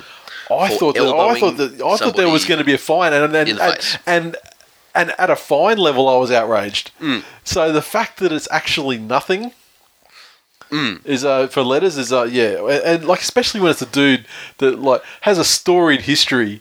I mean, he's not Adrian Morley, but I mean, he's not fucking clean either. Did he get a mention in the grub team? He probably he should have. I mean, I'm sure, I surely someone did. Because that that's grubby, and that is the kind that's of grubby. That's not niggle. And that's the shit he does fucking, is kind of that grubby, yeah. and he, he, that that constant pest mentality. But like pest, who's got some brawn behind it as well. So yeah. you know what I mean? Like, yeah, yeah. Look, I, it, it's it's bullshit. I mean, and I've seen Twitter's been outraged, and you know, rightfully so. I think um, I I just can't fucking wait until. It, it it is just black and white that if you contact the head with an elbow, yeah, you, you are charged with this and you miss this. Yeah, they'll never do you that, know? Though. Since, since when did fucking tripping become, look, just fucking contribute to our Christmas party? Do you remember when tripping was like, it was like send-off? Yeah. You're gone. Not even send-off, but fucking cunts to be there for in the car park. Yeah. You know, it, it was... It's like... Jo- uh, Josh Reynolds is like, he's he's fucking normalised tripping or something, or something like that. He's like defanged it. He's like the alt-right. If you just keep tripping long enough, they can't keep, they can't, uh, well, you know, they can suspend someone out of a sport, but they choose not to. Yeah. And, uh, uh, Sharks, twenty-six, defeated the Cowboys, sixteen, a thirteen hundred teeth crowd of just over fifteen thousand five hundred in attendance. The uh, Sharks, twenty-six, came from tries to Brayley, Gallen, Townsend and Holmes. Maloney, four of four conversions and a penalty goal. And the Cowboys, sixteen, came from tries to Tamari Martin, Lowe and Morgan, and uh, Lowe, two of two conversions. Yeah, I, I was disappointed in the Cow- Cowboys here. Um, well, Brayley returning to the Sharks, I think, is finally... I don't know, like... It's got them It's got them together more. He was definitely missed. And like, it's funny because Sigiaro is like a... He's a good, great player, clearly. Mm. Like, but it's there's a big there's a lot to be said for, like, fit. Yeah. You know what I mean?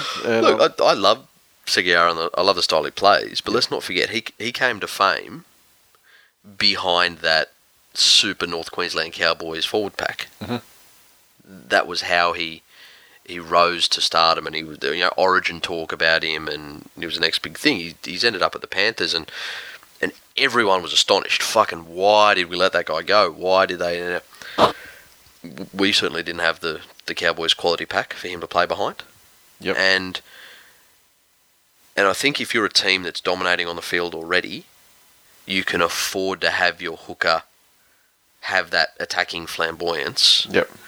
Whereas if you're a team that needs to be led around the park, you need your hooker to be smarter about the game. And I'm not yep. sure Seguiaro is that planner yep. director. And this Sharks side, uh, and the, uh, this successful Sharks side, is predicated on the latter type of, yep. of hooker. one hundred percent. So... Uh, but look, you know, look, the, the Sharks went up there. It's always a tough away game up there, uh, and they did they did a great job, mm. and they got you know somewhat back on track. Because I mean, they you know they, they copped it in Brisbane. Yeah, and, they did. And although they you know they're not looking they, they weren't looking shaky at all. I mean, this was this was another game against another uh, top eight, you know, I guess peer, and uh, yeah, fuck they they got it done. And the Cowboys now. What is it with Cowboys and arm injuries? I don't know. I, could, I couldn't even speculate. Like, I can't even think of a joke about it. Like, you know, too much strain on left arm from fucking mm. holding the reins and throwing the other one, holding the hat with the other one. Yeah, so which is a strength arm. It always does. It's thought to be the right arm that'd be weak because the other one would be built up like a fucking... Yeah. So, um, fucking, how, how tough's that, though? Yeah. Poor old Pongy as well. Kid gets yeah. his fucking, you know, let, let in from the wilderness. I mean, they have to lose a fucking lot of troops to you know, to let him in. It just it seems like I, I get it. Believe me, I get it. Mm-hmm. Like you know, we've had this discussion on the show. Yep. Like oh, you know, play him in the pro, play him as prop, burn him out, destroy him. But having said that, young kids are impressionable, and contracts don't mean shit. So if you were to show this kid yeah. a good time for a year. Make him just show him some fucking love. That was like, um, try and get him to backflip. Do Do you ever watch that uh, on the couch with Sterlo? No, thing? Never. I don't watch a minute of rugby league programming outside of games. I, I like Sterlo. I just don't. I, I just honestly and don't mo- have the time. Most of them are throwbacks. Yep. You know, like, like they have like fucking great players from the seventies and eighties, yep. and um, you know Ray Price was on there. Yep. But the that's other day, just yeah. fucking fantastic to watch. And he had James Tedesco on there. Okay. And they're talking about his fucking. Backflip on his Canberra deal, like it, like it wasn't an actual fucking thing. Like it was just a. Oh, did, oh I remember you know, that time you punked Canberra. Yeah, like, like fucking. Oh, you sure showed them. yeah. Well, yeah, that's that's crazy. I had no idea where you were but, going with um, that then, but there, yeah. Yeah, no, I think um, Cronulla are starting to pull together at the right time. They are, and uh, you know. They fucking got to. I mean, this this competition. I mean, we've said before. It's it's kind of like it's a yeah. it's a it's a battle to play the Storm in the grand final. And you got to remember, it, it's not the same Sharks team as last year. They've lost some fucking key talents. Oh yeah, but they they got done by a fucking good margin by the Storm round twenty-six last year. Yep. You know, yep. so you know, exactly might, might not be dead in the water. Yep. Okay. Speaking of dead in the water. The Penrith Panthers twenty-six defeat the Raiders twenty-two in Canberra, just under fifteen thousand. The Panthers tries to Blake, Cleary, Mansour and May. Cleary four four conversions and a penalty goal, and the Raiders tries to Kotrick, Papali, Whiten and Tapine. Uh, Croker three of four conversions. Bittersweet victory. Why? What? What's the bittersweet part for you? Look, the Penrith... Uh, are one of or, or a narrative team at the moment. Yes. On the back of Nathan Cleary. Yes. You know, uh, he's young. He's going to be the uh, youngest, highest point scorer. Now, I'm not taking away from this kid and his achievements, but there's a reason why top point scorer isn't really a thing in yeah. rugby league.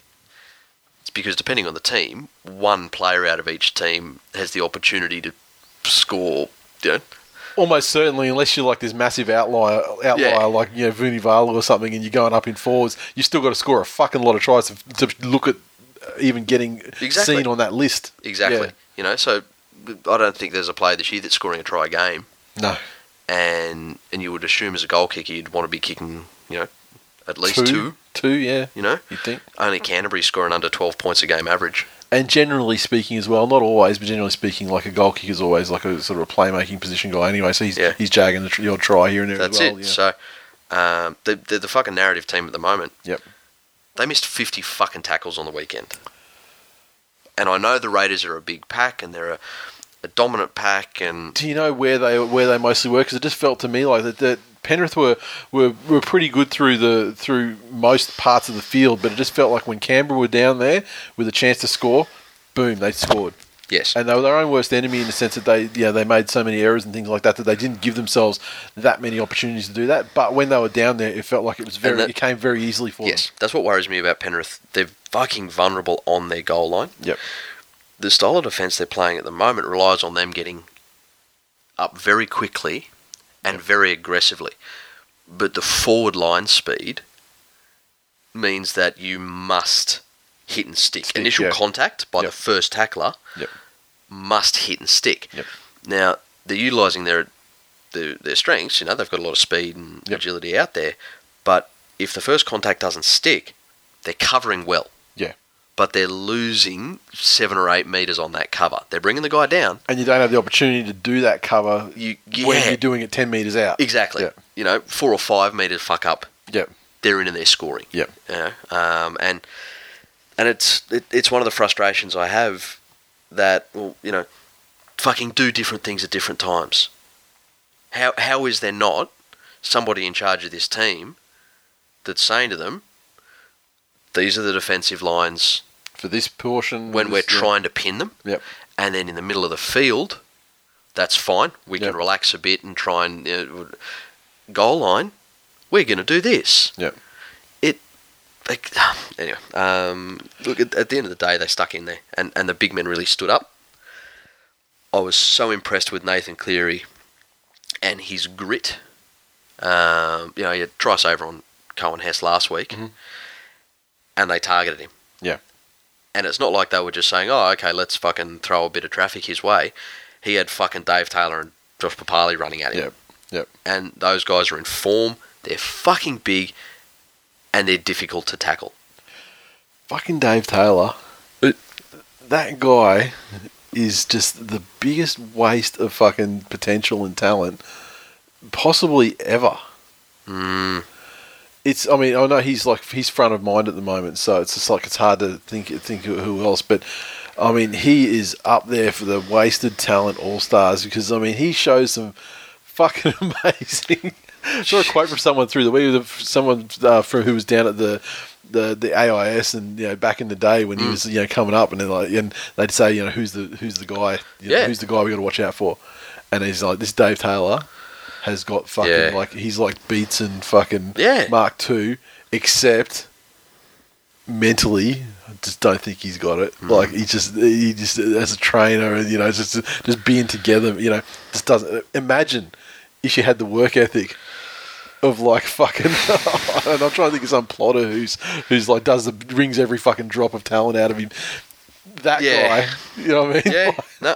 Fuck. Well, even the fucking work ethic of Jonathan Thurston or Cooper Cronk. They don't have to be shit players. Yeah, I mean, you know? unfortunately, unfortunately, like, I, I mean, he's he's had the lifeline in Canberra, but I don't know if there's anyone down there who is like a inspiring role model for him on that front. Yeah. And let's face it, he had his time at the Broncos where there was plenty of that going on. Yeah. So, if it was ever going to take, you know, yeah, it would, you would think it would have taken there. Yeah. But, um... Oof. Um... But, you know, uh... Again, like like Souths, yep. unfortunate for Canberra and their fans that they've picked this time of year to start showing something. If if they'd have played this style or or level of football for for the whole year, start three weeks earlier and they're in the mix. Exactly. Well, and truly. Look, they're still not out. Yeah, they're, they're, they're the, at, at the most mathematical of mathematical things. They they require teams to lose, like, you know, every game. And, like, it's, poss- it's possible for the Cowboys. Possible. Well, the Cowboys play Brisbane. Yeah, Brisbane, I'm, I've got that down as a, that's a loss yeah. for the Cowboys, right? And they got the Tigers this week. So, if they lose in, both in, games... In Camp- yeah. And the Raiders win both win games... Win both games, yeah. Yeah, but it's it's it's it's mathematics, the you know, because you also got the Dragons in there as well, and we've seen who are ahead who are ahead of them. We've seen what Raiders do when yeah, you know, so I mean the Dragons yeah, and yeah, that's right. I mean they can't count to three, can they count to two? And then you've got the um you've got the, the Dragons in there. If they if they somehow manage to to, to jag two to jag two yeah. wins, then it doesn't matter what Canberra do. So so they're in yeah. the most difficult mathematical territory that you can be in at the moment, because not only is it like you control your own destiny, it's like three other destinies have to align with yeah, your destiny to it. even give you a chance, yeah. Um, yeah, and, and again, you, you look at the the end of this game, Penrith made five errors. Mm-hmm. Canberra made fifteen errors. Yeah. So th- they did themselves out of this game. They had Penrith. Uncharacteristically they, bad hands from Kotrick too. Yeah. Numerous times, fucked them over. Um, so I don't know whether that was nerves, like it was such a pressure game or whatever, you know, finally got to like yeah. young... young dude, I mean, if, he's he's look, still probably rookie of the year, but... If I was a, an opposition coach, yep. I'm saying, well, fucking look, right there, you mm-hmm. have um, David Peachey's nephew, mm-hmm. and whoever's next to him in the halves, fucking run at them because they're vulnerable. Yeah. You know, again, Peachey's not a recognised centre, yep. and he's still coming to grips with how to fucking move in that defensive line. Yep. Big vulnerability. Yep. Oh, kick high to Mansour. Cunt can't jump. Yep. And... Yep. And I, I, I really don't know why that wasn't their their fucking go to. Yeah, but but the thing is, Mansour actually he was he was making such bulk meters, oh, can't back. You didn't just, you just didn't want the fucking ball in that guy's hands. And exactly. and, and he the try he scored, and he wasn't put under a lot of pressure either when he was taking the, the like taking yeah. kicks on the last tackler. They were kicking him down his throat, but he wasn't like contested or exactly. or anything where he's looking up with guys all around him. And there, exactly. there was never that situation really. And and again, there's there's that that. that planning thing. You yep. look who was up against Mansour. Mm-hmm. You know, fucking Rapana's jump out yep. jumping him. Yep. Every, every one hundred percent yeah. of the time. Yeah. Fucking crisscross. Yep. Yep. Anyway, um, fucking undefeated. Get yep. ready for fucking... I was ready to believe Henry. in the Panthers twenty minutes into this game. I was like, fucking, here we go. Yep. And then the the rest of it, I was like, oh, fuck. No, nah, not yet. Yeah. Yeah. It, like, that's what I'm saying. It, put, it, get it together, cunts. Everyone's like, oh, Penrith have gone on this run. They do this and they're peaking at the right time.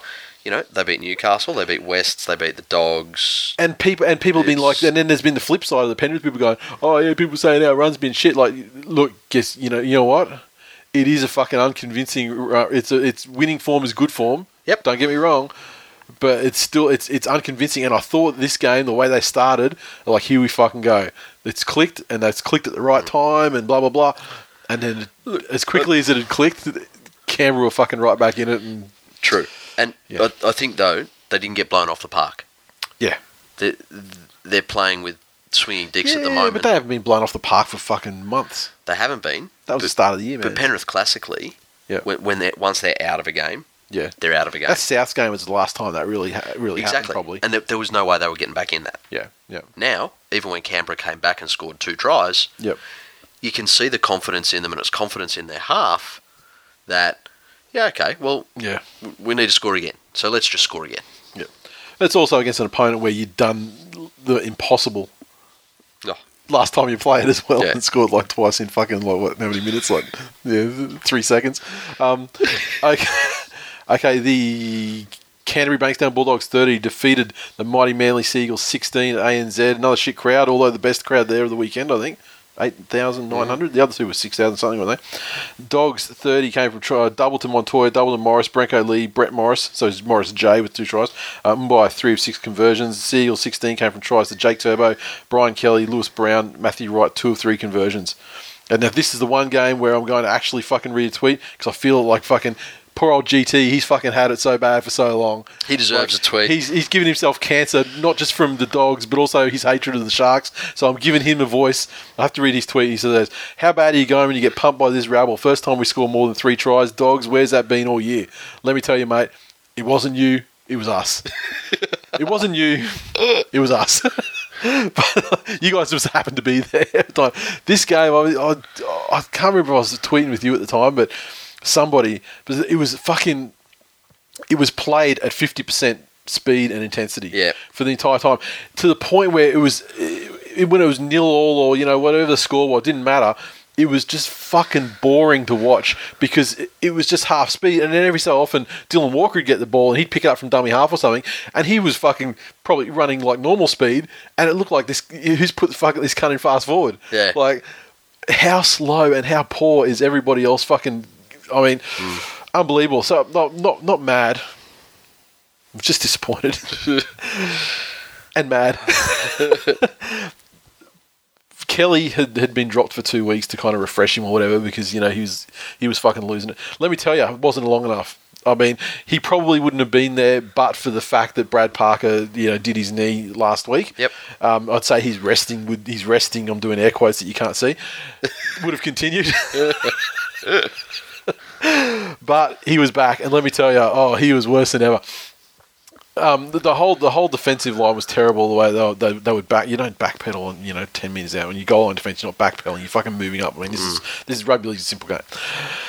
But I saw people blowing up about Matthew Wright. Oh, Matthew Wright's so terrible in defense because he happened to be the guy on the wing where, you know, where two tries were scored. Mate, Matthew Wright. I'm not going to say he's a saint, but that fucking guy got dumped into shit so badly by fucking Brian Kelly.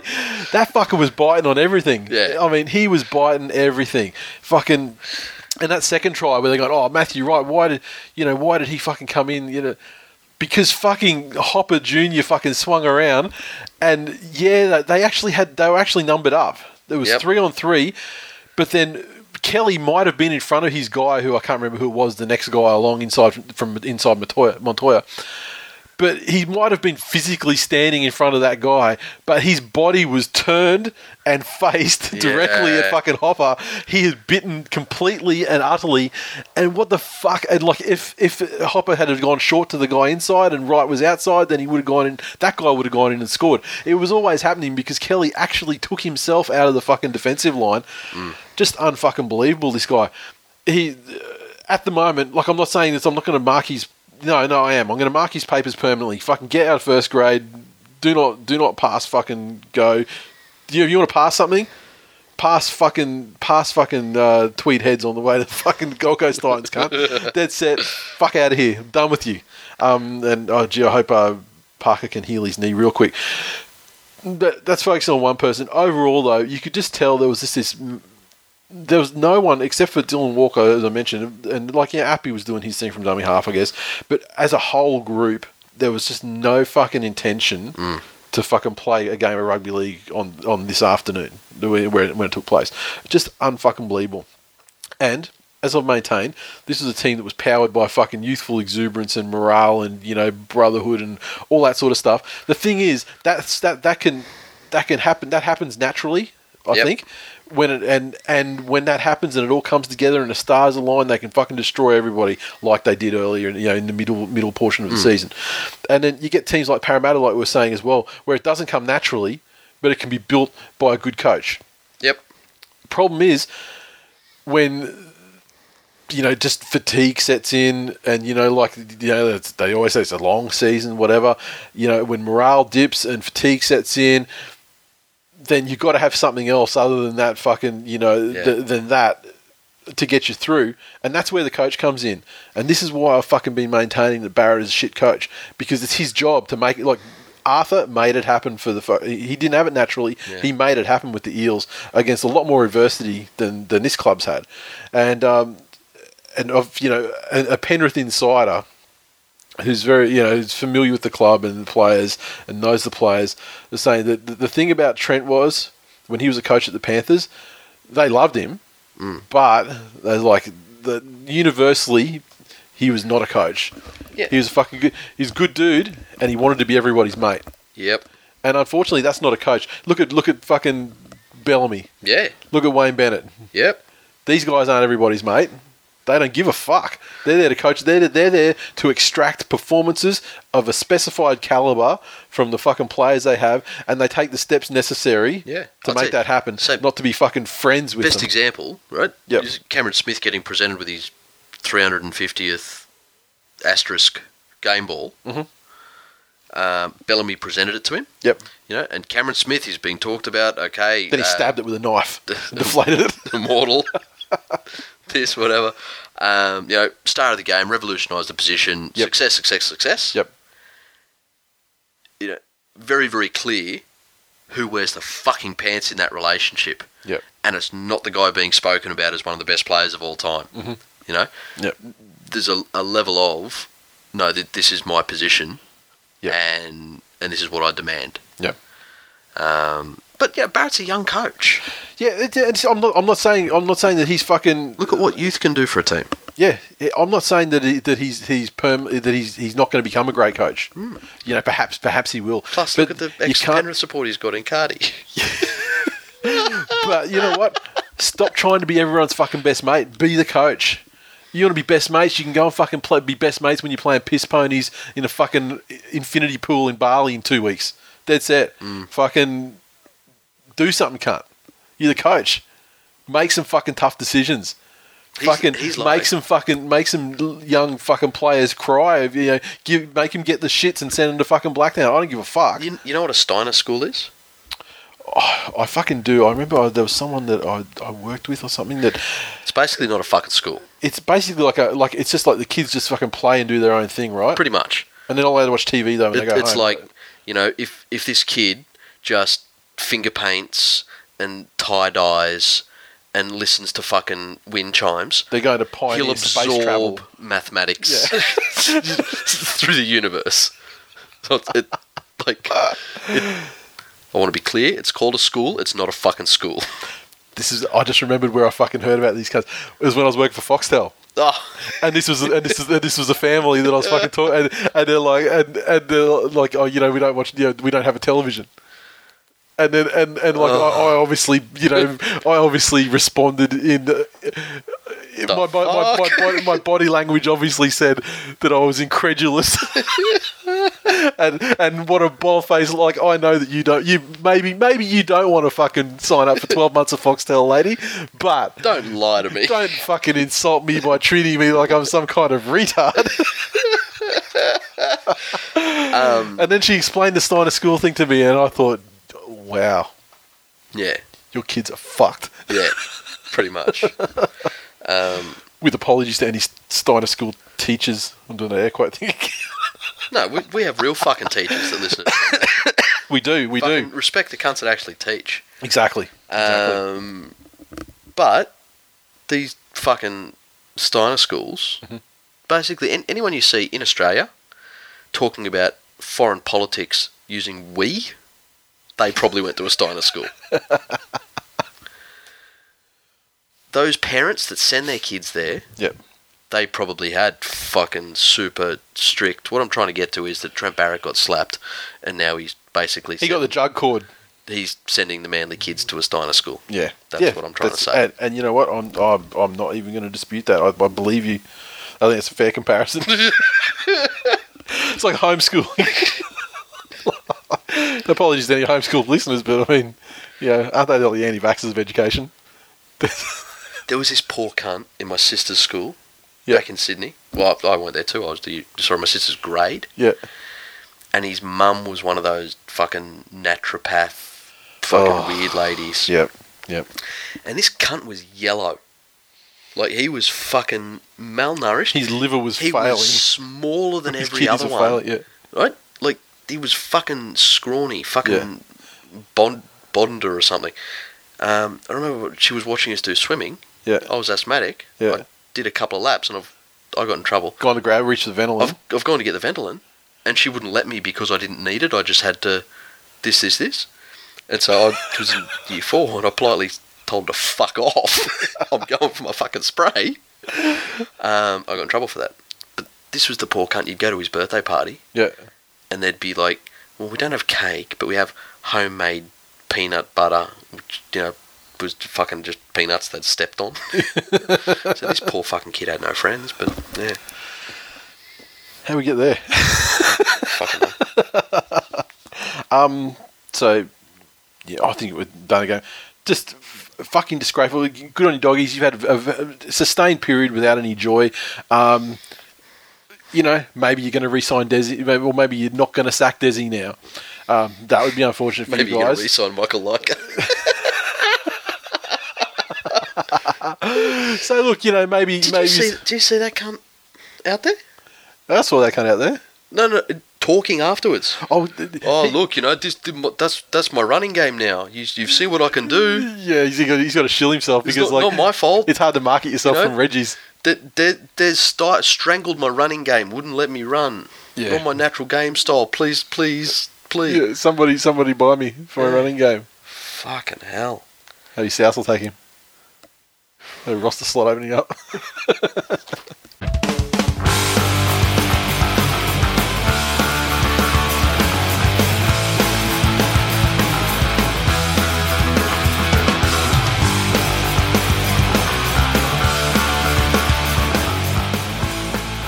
Okay, back again for a very special week, a very special edition of uh, of Asking That. This is the the, the testimonial edition, as it were. I'll cry. So, how how are you how are you feeling? I'm really sad. And so, how how often do you? I mean, this is something I don't think it's ever come up. I mean, we know that you you are on the way to training. When when we talk, you're always, you know, like the just before you go to, to train each yeah. week. How many times do you have to train? Is it yeah, just, just the one? Once um, per week, and then you get to the game like two or three hours early. Okay. So this is the one. This is this is the this is the last training session before one of the, the games where you know you know we obviously for certain that you, you're going to be on there. I mean, like Penrith, we were talking before, and you're you're not as confident, but I mean, I'm prepared to say that Penrith are most certainly in the finals, whether they're whether they're home home side or not. Though, well, it doesn't matter. Still in finals debate, we go I, anyway, so um, yeah. Oh, of course, yeah, that's anyway, right. So yeah, um, but I just I don't know. I'm still not. The same thing happened last year. We made our run, and, and I was not convinced until it was absolutely mathematically impossible for us to drop out of the eight. Um, I wasn't excited yet. So I'm still on that, like, you know, there is that tiny one percent chance that something's going to go wrong. Um, but, look, all, probabil- all probabilities point to being a finals game, so it's not my last, last game. Historically speaking, the, the laws of, of mathematics only turn on teams like the Tigers. They do indeed. For the, for the worst. You, you, yeah. yeah. So I think, I think mathematically you're okay. All right, so this is the, the last certain yeah. home game uh, over yeah. there at Neverland Ranch, as we call yeah. it. And, uh, oh, dear. and, gee, gee, and gee, we came to that one. Like, I mean... It's, you, your ground has been like a it's, it's been fantastic for us for for the, for, for field mm-hmm. nicknames over the years. Like you had, remember it was like it was Centrebet yep. Stadium, and so it's obviously become Centrelink yeah. Stadium for Penrith. Yeah. And then, and then we had like I mean when it was Pepper, I was like okay the Muddy Puddle. Yep. Um, but then yeah then then uh, Jay wanted to he wanted to push the whole you know uh, Neverland thing because mm-hmm. you know young Matt Moylan and mm-hmm. wanted to be like you know so actually like Peter yep. Pan and then you know and then that morphed into the Neverland Ranch with the more yeah sinister. Which is a little bit creepy yeah yeah but this is a guarantee this is this is the last guarantee you have for a game and so going into that final game. How do you feel? Like, what do you think of? Like, that's it. I really am. I didn't think that I'd be like this because I've been, um, I don't know, like pretty open this year. You know, obviously work's taking up a lot of it and I'm ready to, you know, move on into that sort of um, really focus on my yep. job and, and what I worked five and a half years toward. Um, but this week has just been, oh, every time I think about it, I just want to cry. So it's very sad, you know, after five years of being somewhere for it to be um, over. But, oh, my God. So you think you, you, you, uh, you're going to keep it together, you know, during the game, but then afterwards... I don't think I'll be able to keep it together because everything you do is like the last time, if that makes sense. So it's like, oh, the last yeah, time sure. I was standing yeah. in the tunnel waiting to go out. Oh, the last time I'll do the routine. Oh, the last time we'll finish the first half. Oh, the last time we'll do the lap one up. And it's just like, everything's the last time. And it's just, you go into that attitude and you are just going to be, be a mess. Like, crying I'm buckets like, from start to finish. Like, oh, it's the last time I'll park in the spot. Like, it's just, it's, it's going to be... I'm a very sentimental person, so... And look, aside yeah, from anything yeah. else, like I, I met my future employer, like my current boss at, at Pepper Stadium. They came and found me after a game and, and introduced themselves and, and asked if I wanted to have an internship because I'd emailed them, you know, um, previously. And yep. I don't know, that place like holds a lot of, I don't know, sentimental value. Crucial life memories. I had like a, a lot of um, it holds a lot of sentimental value to me, um, that stadium, and it's just I wouldn't really be where I am today if it, if it weren't for, for cheerleading. So um, yeah, I'm very very very sad to be letting it go, but I think it, I have to, otherwise I'll never will. Yeah.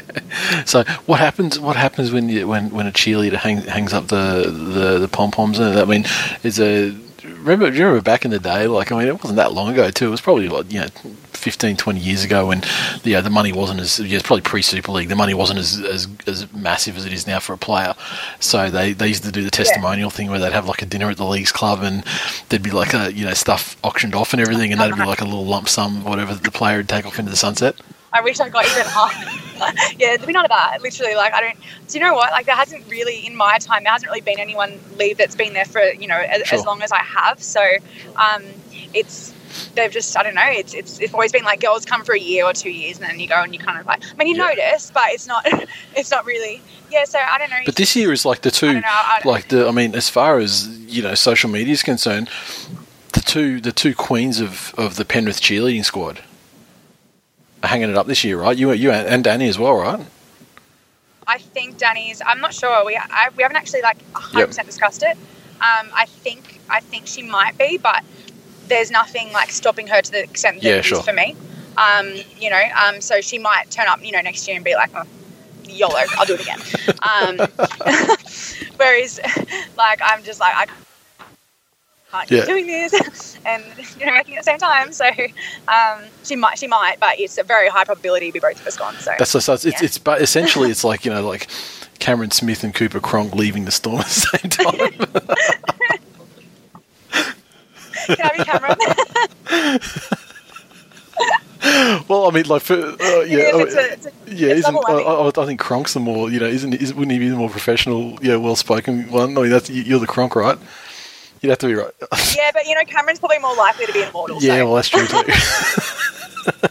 So that's, of course, yeah. one of your things that you're going to, in in your retirement, you'll be working hard to establish a, a Dally M cheerleader of the year and and working it, working their way through to, like, yeah, immortals, immortals and things stuff. Like that, yeah? Yeah, yeah, absolutely. It's my legacy. So, yeah.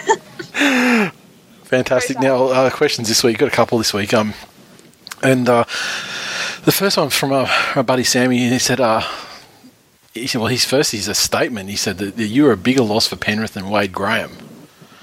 But uh, Ooh, that's, that's huge, it's huge. And, uh, but the bigger question is, will you be gracing the pod, pod waves again next year?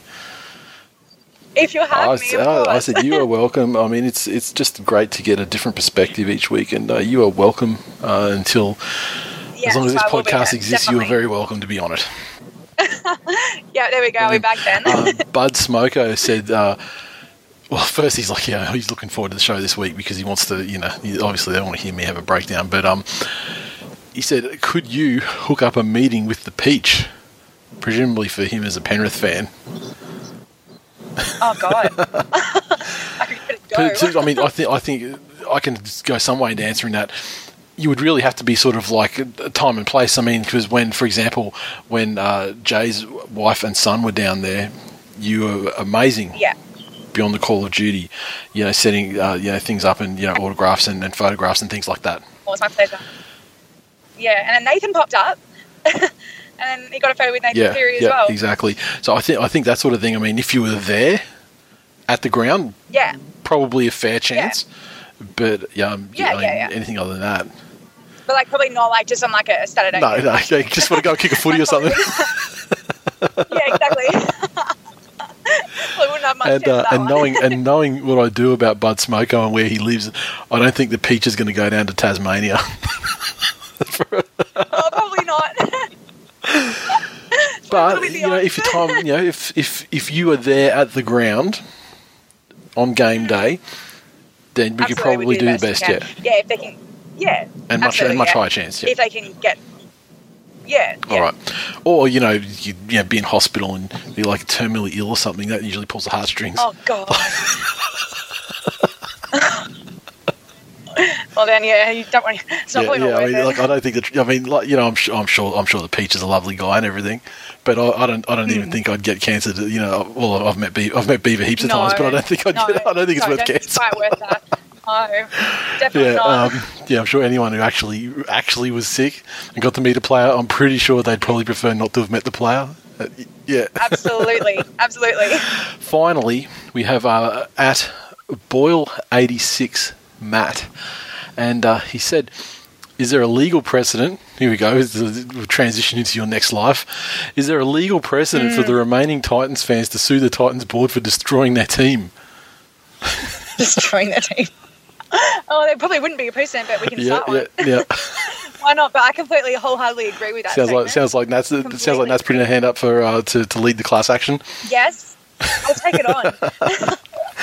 Now, what do you make of this? I mean, we we knew Seriously, it was going to we knew it was going to ha- I mean, it was going to happen. I mean, e- yeah. even though they said, "Look, we're not going to rush to a decision," the the immediate speculation was, "Yeah, Henry's gone."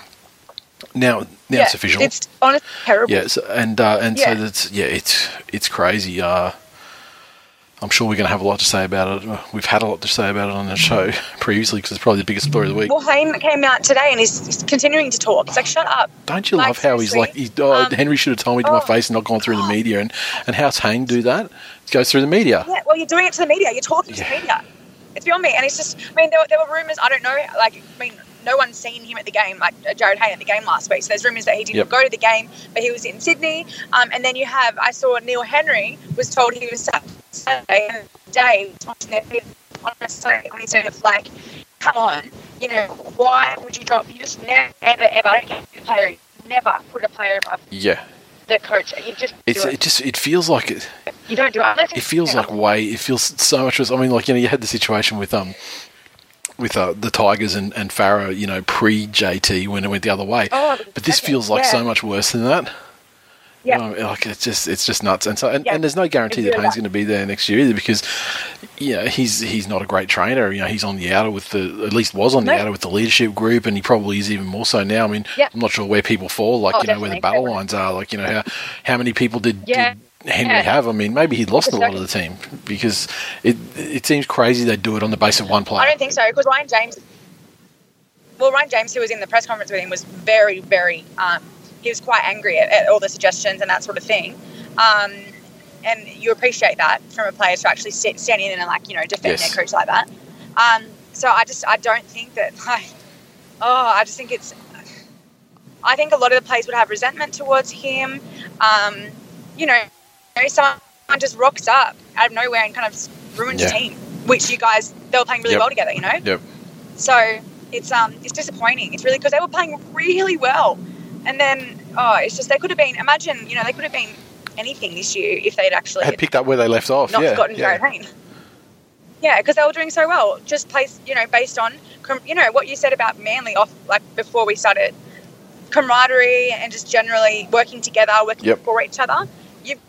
Got someone now who does has never worked for anyone else in his life. He's so for himself, whether that be for, you know, um, the Titans or whether it be for New South Wales. It's it's the same thing. Yep. It's always about him. Yep. So I agree. So yeah, I, yeah. I, it's it's strange. I mean, because if he, even if he was shopped around, I'm not sure who would a who could afford him, and b and you then, and then you take the no subset one. of teams that can afford him, and then go okay, who yeah. who would take no him? One. I think everyone's yeah. pretty sorted fullback-wise. Yeah. So I, I don't think anyone really... And, I, and, and is he really... I mean, is he even a, a top Sorry. whatever fullback anyway? Like, his body... No. Like, he had to change his no. body shape. I mean, like, Tommy Turbo yeah. is better than him. Like, like Dylan... Edwards, is, Dylan be- Edwards is better than him at the moment. Like, it's a... Yeah, I'm sure Edwards puts in at training too. Yeah, absolutely. And actually tries, and they all play for it. I mean, I don't want to, like, go on about Penrith and stuff, but a big reason as to why we're playing well at the moment is because we're playing for each other. Like, you saw two front rowers chase down Jack Whiten yeah. on the weekend. That was playing for each other. Exactly. You know, that sort of thing. So, and, and you don't, that's how you do well, not with one player deciding to go and make the miracle play for, for himself to look good every so often, you know? Exactly. So, yeah. And it just, yeah. And it's, it's very simple teammate stuff. If you go to, if your team's playing in Sydney and you go down to Sydney to turn up for two hours and watch the game and, yep. you know, just put your, put your partying or whatever you're doing on hold. Or, you know, yeah. start your party at the game. Like, I don't think it was anything. Like, I don't have an issue with him going out to dinner with his mates. That's so fine. But but if you can do that, then you can go to the yeah, game. Yeah, exactly. You know? Exactly. So it's just, uh, he's not really, it's his, his body language and just his actions at the moment when they should be, this yeah. is the time when the spotlight's on and, you know, he should be, you know, very, very pro team and everything. And he's just, he's just not doing it. So, yeah. He's not doing it yet. Yeah, what can exactly. he do? Exactly. But um, that's it for the questions this week. So if you uh, have any questions for, for Nat, uh, coming up to, well, towards the end of the season, I mean, even even uh, with us, with the show, I mean, you know, we've got the finals coming up and, you know, we're in the in the home stretch. And uh, so if you've got any questions, yeah, get them in while you can. And, uh, you know, hashtag Ask Nat's the easiest way that I can find them. And, yeah, you can send them to, to us on Twitter as well. And, uh, you know, if you want to tag Nat in there, that's fine as well. Um, we'll get them somehow, but that's the easiest way. And if you're not on Twitter, feel free to, you know, chuck them on Facebook or email them or whatever you want, whatever's easiest. And um, the very best of luck. I hope you, I hope the, the last game that you have is a is a is a memorable is a win, and you know, and it, and it's memorable for all the right reasons, and uh, yes, and you don't and and the T V Hopefully. cameras don't find you when you're losing it. I'll be losing it the whole game, so that's gonna be hard, literally. Like, just ignore me, please. I'll be looking, I'll be looking to take that perfect screenshot to, for for a meme. Oh. It's going to be horrendous. But anyway, I'm bracing myself already, and it's like six or four, four yeah. five days away. Right. Well, this is the first time, I guess, you could start, you know, just cut up some onions before you go to the training session to practice, to pr- so you can get some, some live practice on what it's like to do. At least, you know, if it was our last, last, if, if it was it, if it was our last game, full stop, end yep. story, no finals, it would be um, a lot worse. And I think the best thing about finals is you don't really know if yeah. it's your last game or not, so that's going to make it easier. Um, so I'm in a good position in that. Yeah, it's not the it's not last uh, game until until know. the full time booter, and you go, oh, that was the last game. Yeah, exactly. Yeah, like shit, that's it. Um, so yeah, um, the thing is, I've I've said before in past years, oh, that's that's it, that's it. But I haven't been as yep. sure as now. So like now it's just like I yeah, really, really sure. don't. And now if you if you're actually getting to the stage when it's the last game and you're you're thinking more like yeah, it's actually confirming it for you more rather than rather than yeah. you know, you're having second thoughts kind of thing. I guess it, that tells you everything you need to know. No chance. Even my boss said to me today, he's like, because I said I was like I told him last night, and he goes, "You said that last year," and I was like, "No, no, no, I'm really sure this time." Awesome. Well, the very best of luck for the weekend, and uh, I hope um, you, you guys, will, you know, you're already sealed. We've already had this discussion. You're already in the finals. Don't worry about it. I mean, your career will continue for at least at least one at least one more game after this.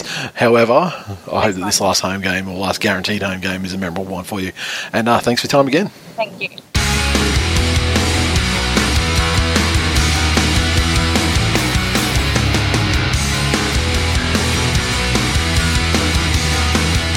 Okay, we're going to blast through these previews this week. Broncos versus the Eels, Thursday night football tonight as we record the show. Like, I think the Broncos are going to win fairly comfortably. Yep. Um, a little bit of a revenge game for them. They certainly were not at their best when they lost the, the, the game to the Eels a couple of weeks ago. They were not. Um, Eels, look, for their part, they're probably more consistent and better than they were back then, but I just think the Broncos in their current form are uh, going to be far too good. I think the Eels can do themselves out of this game. Right? I'm not sure this Broncos team has the heart of Broncos teams past. You know, look at what happened when they came up against Melbourne. Mm-hmm.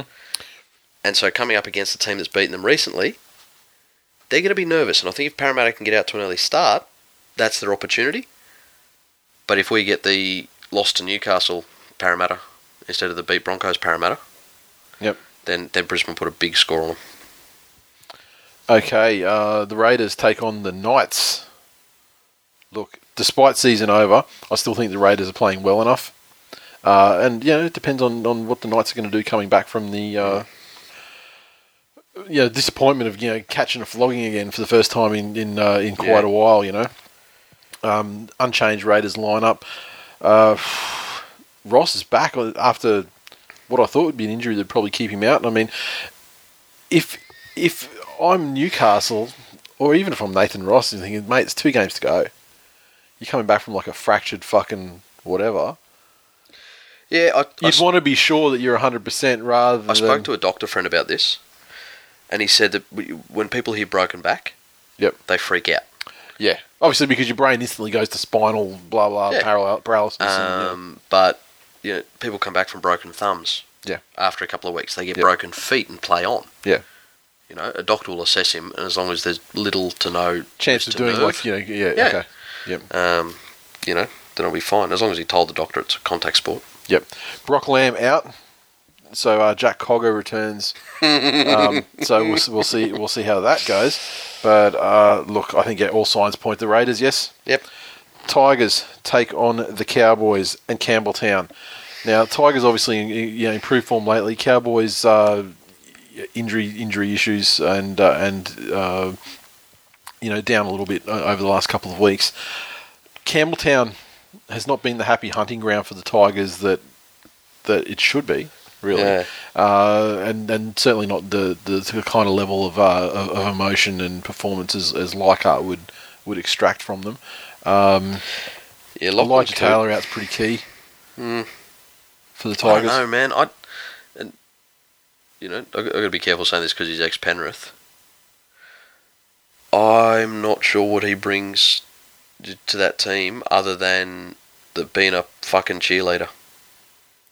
Who? E T. Really? Yeah. I dare say that he is probably somewhat more important to the West Tigers side. He's got fucking blue lip all the fucking time. Look at him. He looks like he's fucking choking. And he always looks sad. So what are you saying? The Cowboys are going to win? Cowboys have got no. to win. Let's be real. Cow- Cow- Cowboys need it more. Um, yeah, Coote's a big loss. I, I think Gavin Cooper and Coote are named on the extended bench, but I don't th- know what that means in terms of how likely they are to return. Yeah. Um, yeah, we've spoken about it before. I think it's just filling in numbers. Yeah. Winterstein, Winterstein back, but uh, yeah, I think I think the Cowboys are the team to drop out of the eight. Martin needs if to any, step if anyone, up. If, if the Dragons or, you know, miraculously somehow the Raiders want to yeah. get into the finals, I think the team that's going to make way for them will, you know, potentially be the Cowboys, because I've got them down.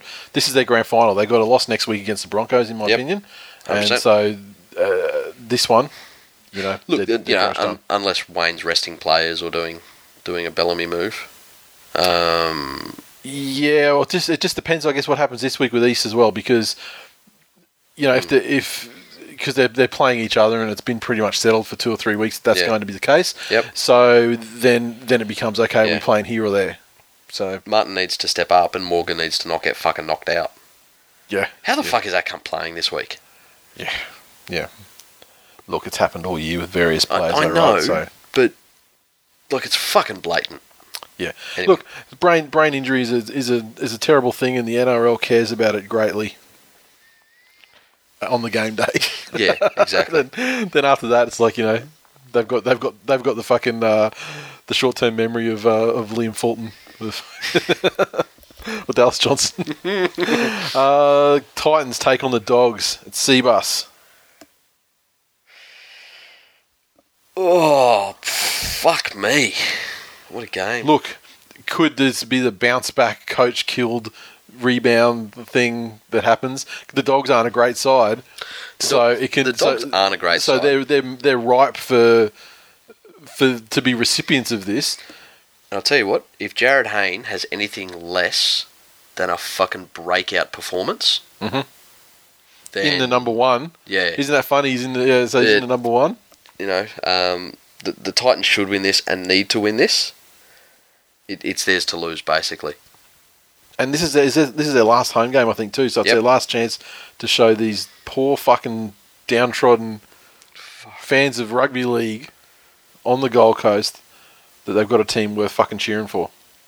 And you know, I don't think instead of asking for a photo. And I don't think they're going to be the willing. I don't think they're willingly going to lay down and, and spread their legs like Manly did last week. So therefore, they, that, that should remove uh, you know the Dogs. You remember the Titans. This is a team that asks their members for a photo after leaking half a century. Yeah, the fucking nerve of that. How'd they get more than a dozen people in that photo? It's mystifying. I mean, they they only probably got like two hundred from the look of it, but still. Yeah. Jesus Christ. Storm take on the Rabbits down in Melbourne. Melbourne.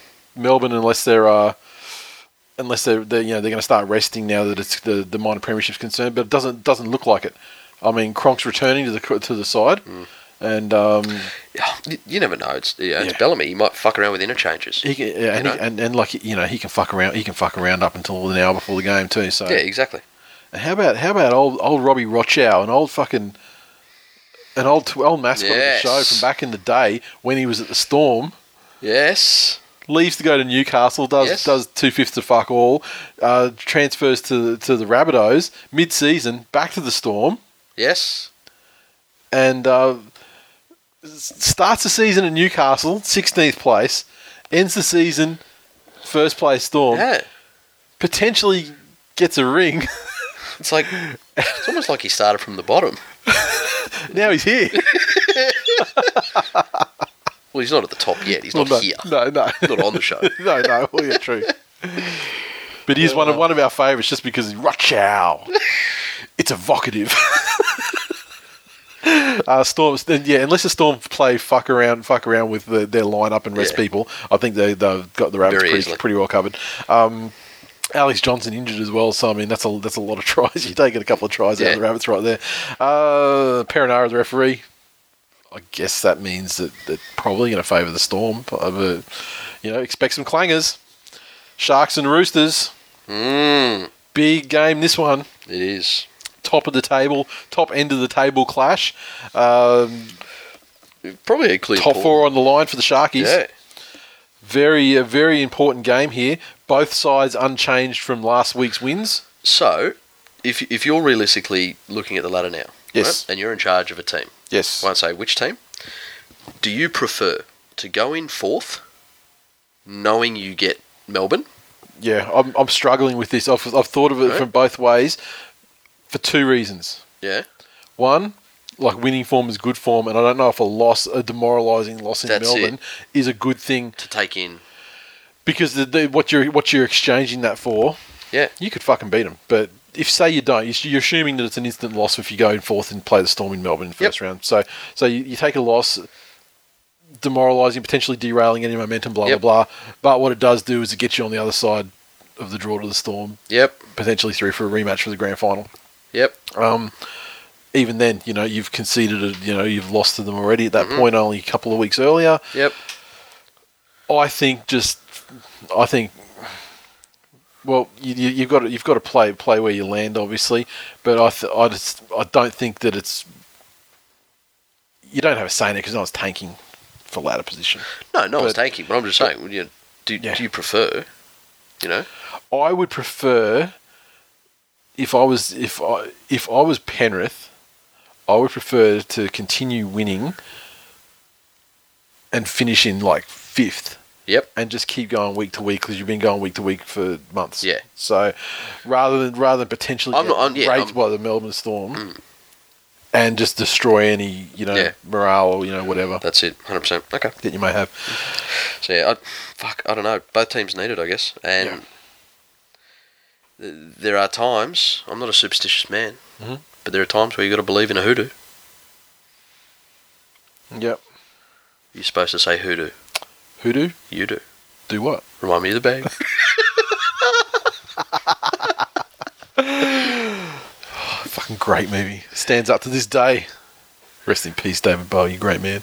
Um, who's going to win this game? Sharks. For the hoodoo. Yeah, okay. Bowie uh, factor. Yeah. Are they going to win through the power of dance magic?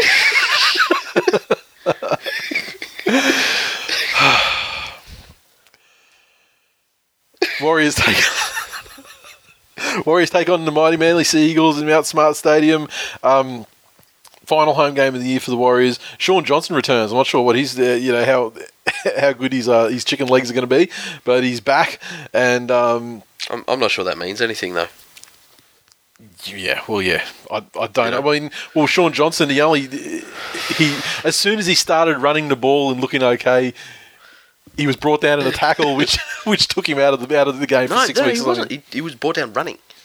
Yeah, well, that's when he was running. That's that was. I mean, remember he made that break to yeah. set up an almost but try. He, I don't he wasn't he was tackled. He was oh, supporting. Oh, no, but he started the movement off, didn't he? He did. I thought he was like, an idiot. he passed as he was being brought down. But his, no. his legs didn't go on a tackle. Oh, he was okay. fucking sniped. Oh, well, there you go. Poor cunt.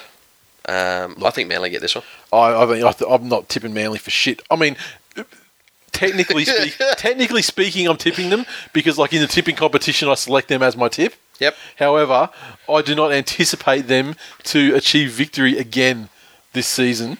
Um, At all. Until... You know, fucking show me something. That's what I'm saying. F- prove it. Yeah. You want me to think? You, you want me to believe? Fucking prove it. That's Just it. Justify my love. Show me something that you're interested in fucking being there. Um, it's like Cherry Evans last week was, was fucking. I don't want to say he's terrible. He is more so that he was non-existent. Yep. And a word is that he had the flu and he was sick and everything. That's great, but you know what? If you're well enough to fucking suit up and take the field. then fucking do something. Yeah. You know, you have to you have to own a shit performance or like a non-involved performance. Yep. You have to fucking own it. Yep. If you if you say, no, I'm going to still play. Otherwise, step the fuck back, take a week off and fucking recover from whatever. Mm. Your fucking runny nose. And let someone else in there because, I mean, you know, a warm body is not enough in the halves. You know, maybe in the forwards. Can you imagine the fucking effort it would take to get a fucking phlegmy cough up that fucking pencil neck of his? Yeah, for symptoms to even manifest. Yeah. You know what I mean? Like, yeah. He's fucking patient. And whatever wipes out the human race, that cunt's patient zero. Ear, like, nose, and throat. He, ear, nose, and throat doctor. That motherfucker's earning his, he, earning his money. He takes a fucking holiday to Africa and he gets some sort of mutant monkey AIDS in his fucking throat and he doesn't cough till he gets home. Oh, there, well, yeah, and it's got to get bad enough to actually, you know, give it the yeah. full... Well, ear nose, ear, nose and throat guy get the fucking bends diagnosed and shit there, wouldn't he? uh, look, Manly. You know, they, they, they, they, they, look, they can win this game by fifty, but you know what? They can lose a shitty fourteen twelve. Yeah. Believe it. Yeah. Believe it. Um, Panthers take on the Dragons at the Neverland Ranch. Dragons playing for their season here. I mean, they were kind of playing for their season last week and didn't rise to the challenge. Uh, Penrith is a different proposition to the Broncos at the moment, though. You know, as, uh, even as they're winning, um, this is a revenge game for Penrith. They won't forget the fucking way that the way it that started that, off. Holy fuck! You hear that? Getting a spot of rain today, are we? No, the fucking giant thunderclap that just went through escaped my notice. It was fucking loud as hell. It was. I I did not realise we had overcast weather outside. Maybe we've summoned Bowie. Maybe we have. Or maybe, maybe, maybe the fucking the god of thunder has did not enjoy me talking about, you know, the the, the fact that it's a revenge game for the Panthers after they were they were uh, pumped by the, the Dragons early in the season. Mm. That's um, season. Yeah, look, the the Dragons are a, a formidable forward pack, and, and Vaughan and DeBellin are, are back into that early season form that, that saw them just running riot over teams. Yep. Um, you know, again, Penrith are good enough if they stick in. I think they're going to fucking annihilate this side. But really, you know, um, Tyrone May is a fantastic inclusion in the side. Yes, simply for the fact that he's got the combination. You know, he's he's played um, with young Cleary. Yep. For a long time, um, and and out on the edges, as long as fucking Wanga can somehow fucking learn how to fucking tackle. Like, does there's no one fucking realised, like, fantastic attacking player. Yeah. But this cunt's gone his entire junior career just put, putting his body in front of kids and cuddling yeah. them. Yeah. And and hoping they come down. That doesn't work in real footy. Fucking your your one testicled red nut mate in the nine can fucking chop people down. Jesus fuck Wanga. Um, he is the guy playing the game that just spams the fucking heavy tackle button. And fine, it works on yeah. rookie mode. Mm-hmm. But you bump it up to pro. See how see but, how you, know, you saw how silly you made fucking Croker look on the weekend. Yes. But did you see the amount of times fucking Croker left him grasping? He looked fucking stupid, yeah. And Far that, more. That not not, not, as, not individually as spectacularly. Didn't look However, can, cumulatively, cumulatively, though... Yeah. Should fucking never have happened. Yeah. Physically, you should have had it all over him. Yep. Agree. You fucking bean. Um, and, the, and Penrith are going to look a lot better this week with Moylan out. And let me tell you, his hamstring's become a fucking problem. He's becoming a regular little fucking Kieran Foylan. Fucking stop it. Wonder if he's going to take care of his kids when he's old enough to have them. Not Bryce. Yeah, he's exactly got the fucking role model there, has he? um, you know. Aitken, this is like it's a funny, like, you know, Moylan with his hamstrings out and fucking Aitken with his shoulders out. Yeah, those two are fucking the two sides of a fucking same coin, aren't they? Moylan, Moylan's officially been diagnosed with, you know, progeria. So it's like that's, old, that's that disease. Like, like the little twelve-year-old kids look like they're ninety years old. Yeah, yeah. That's why everyone thinks he's not young anymore. Everyone thinks he's what we're talking about. Yeah, Penrith by a thousand. Yeah, Penrith by a thousand yeah. to put the Dragons out of their misery, but not really, just like mathematically. Mm. Put them in the mathematical zone. Well, depending on what happens with Cowboys and Manly. Those guys get some wins. These guys lose. That's it. It's yep. game. See ya. Game blouses.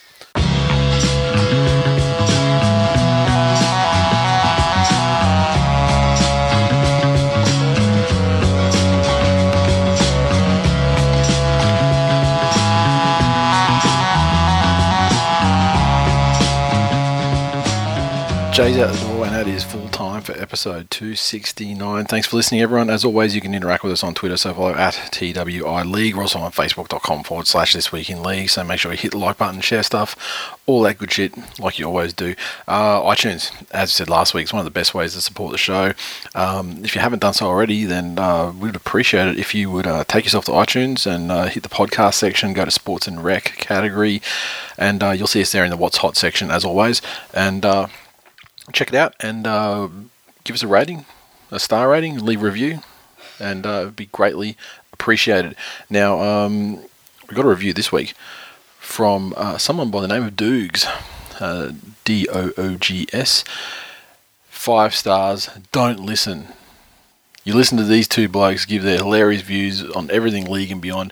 Every other commentator and analyst sounds like they're that boring geography teacher you hated. These dudes will ruin every other show you rated. Seriously, one episode a week is not enough. Love it. Dreading the off-season when you blokes have, have, have a break. Keep up the good work. Or keep up the great work. Thanks. Thanks, man. That's an awesome review. And, uh, yeah, the off-season is is coming. I mean, for for people who are new to the show this year, which there's a, a lot of you, um, basically the way it works in the off-season is we will uh, proceed to do the show until um, the week after the grand final, maybe a week after that. Uh, and then, yeah, then we are done. I mean, there's World Cup, there's, there's stuff happening at the end of the season this year. So, yeah, perhaps we might throw out some other special episodes depending on what's going on. But, um, but yeah.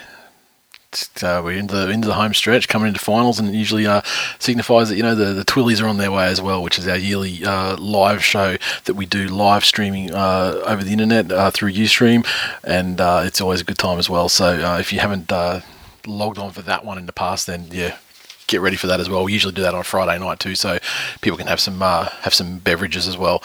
Uh, okay, now with Supercoach, the Wendells uh, in front again over N Z underscore Magpie fifty-four in that two-horse race, uh, followed by Ebenezer Rascals, Dingbats, Junior Mince, Lamb of God, Lucky Punk, Sesame Timbers, Reach Around Robbo, and Seaweed Steelers in tenth.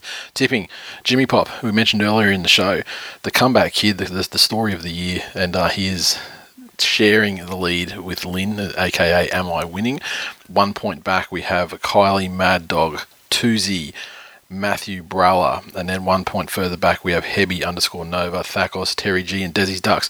So with two full rounds of football left, plus the finals, I mean, it's hard to make up get ground in the finals, of course, but uh, with two full rounds left, only two points from tenth to first. So it's uh, for the first time in years, I think, it's actually anyone's anyone's competition. So uh, get in there, make sure you get your tips in there, and uh, that's it. That's all we've got time for. Jay Jay had uh, less time than that. He's out the fucking door. So uh, we will uh, talk to you next week.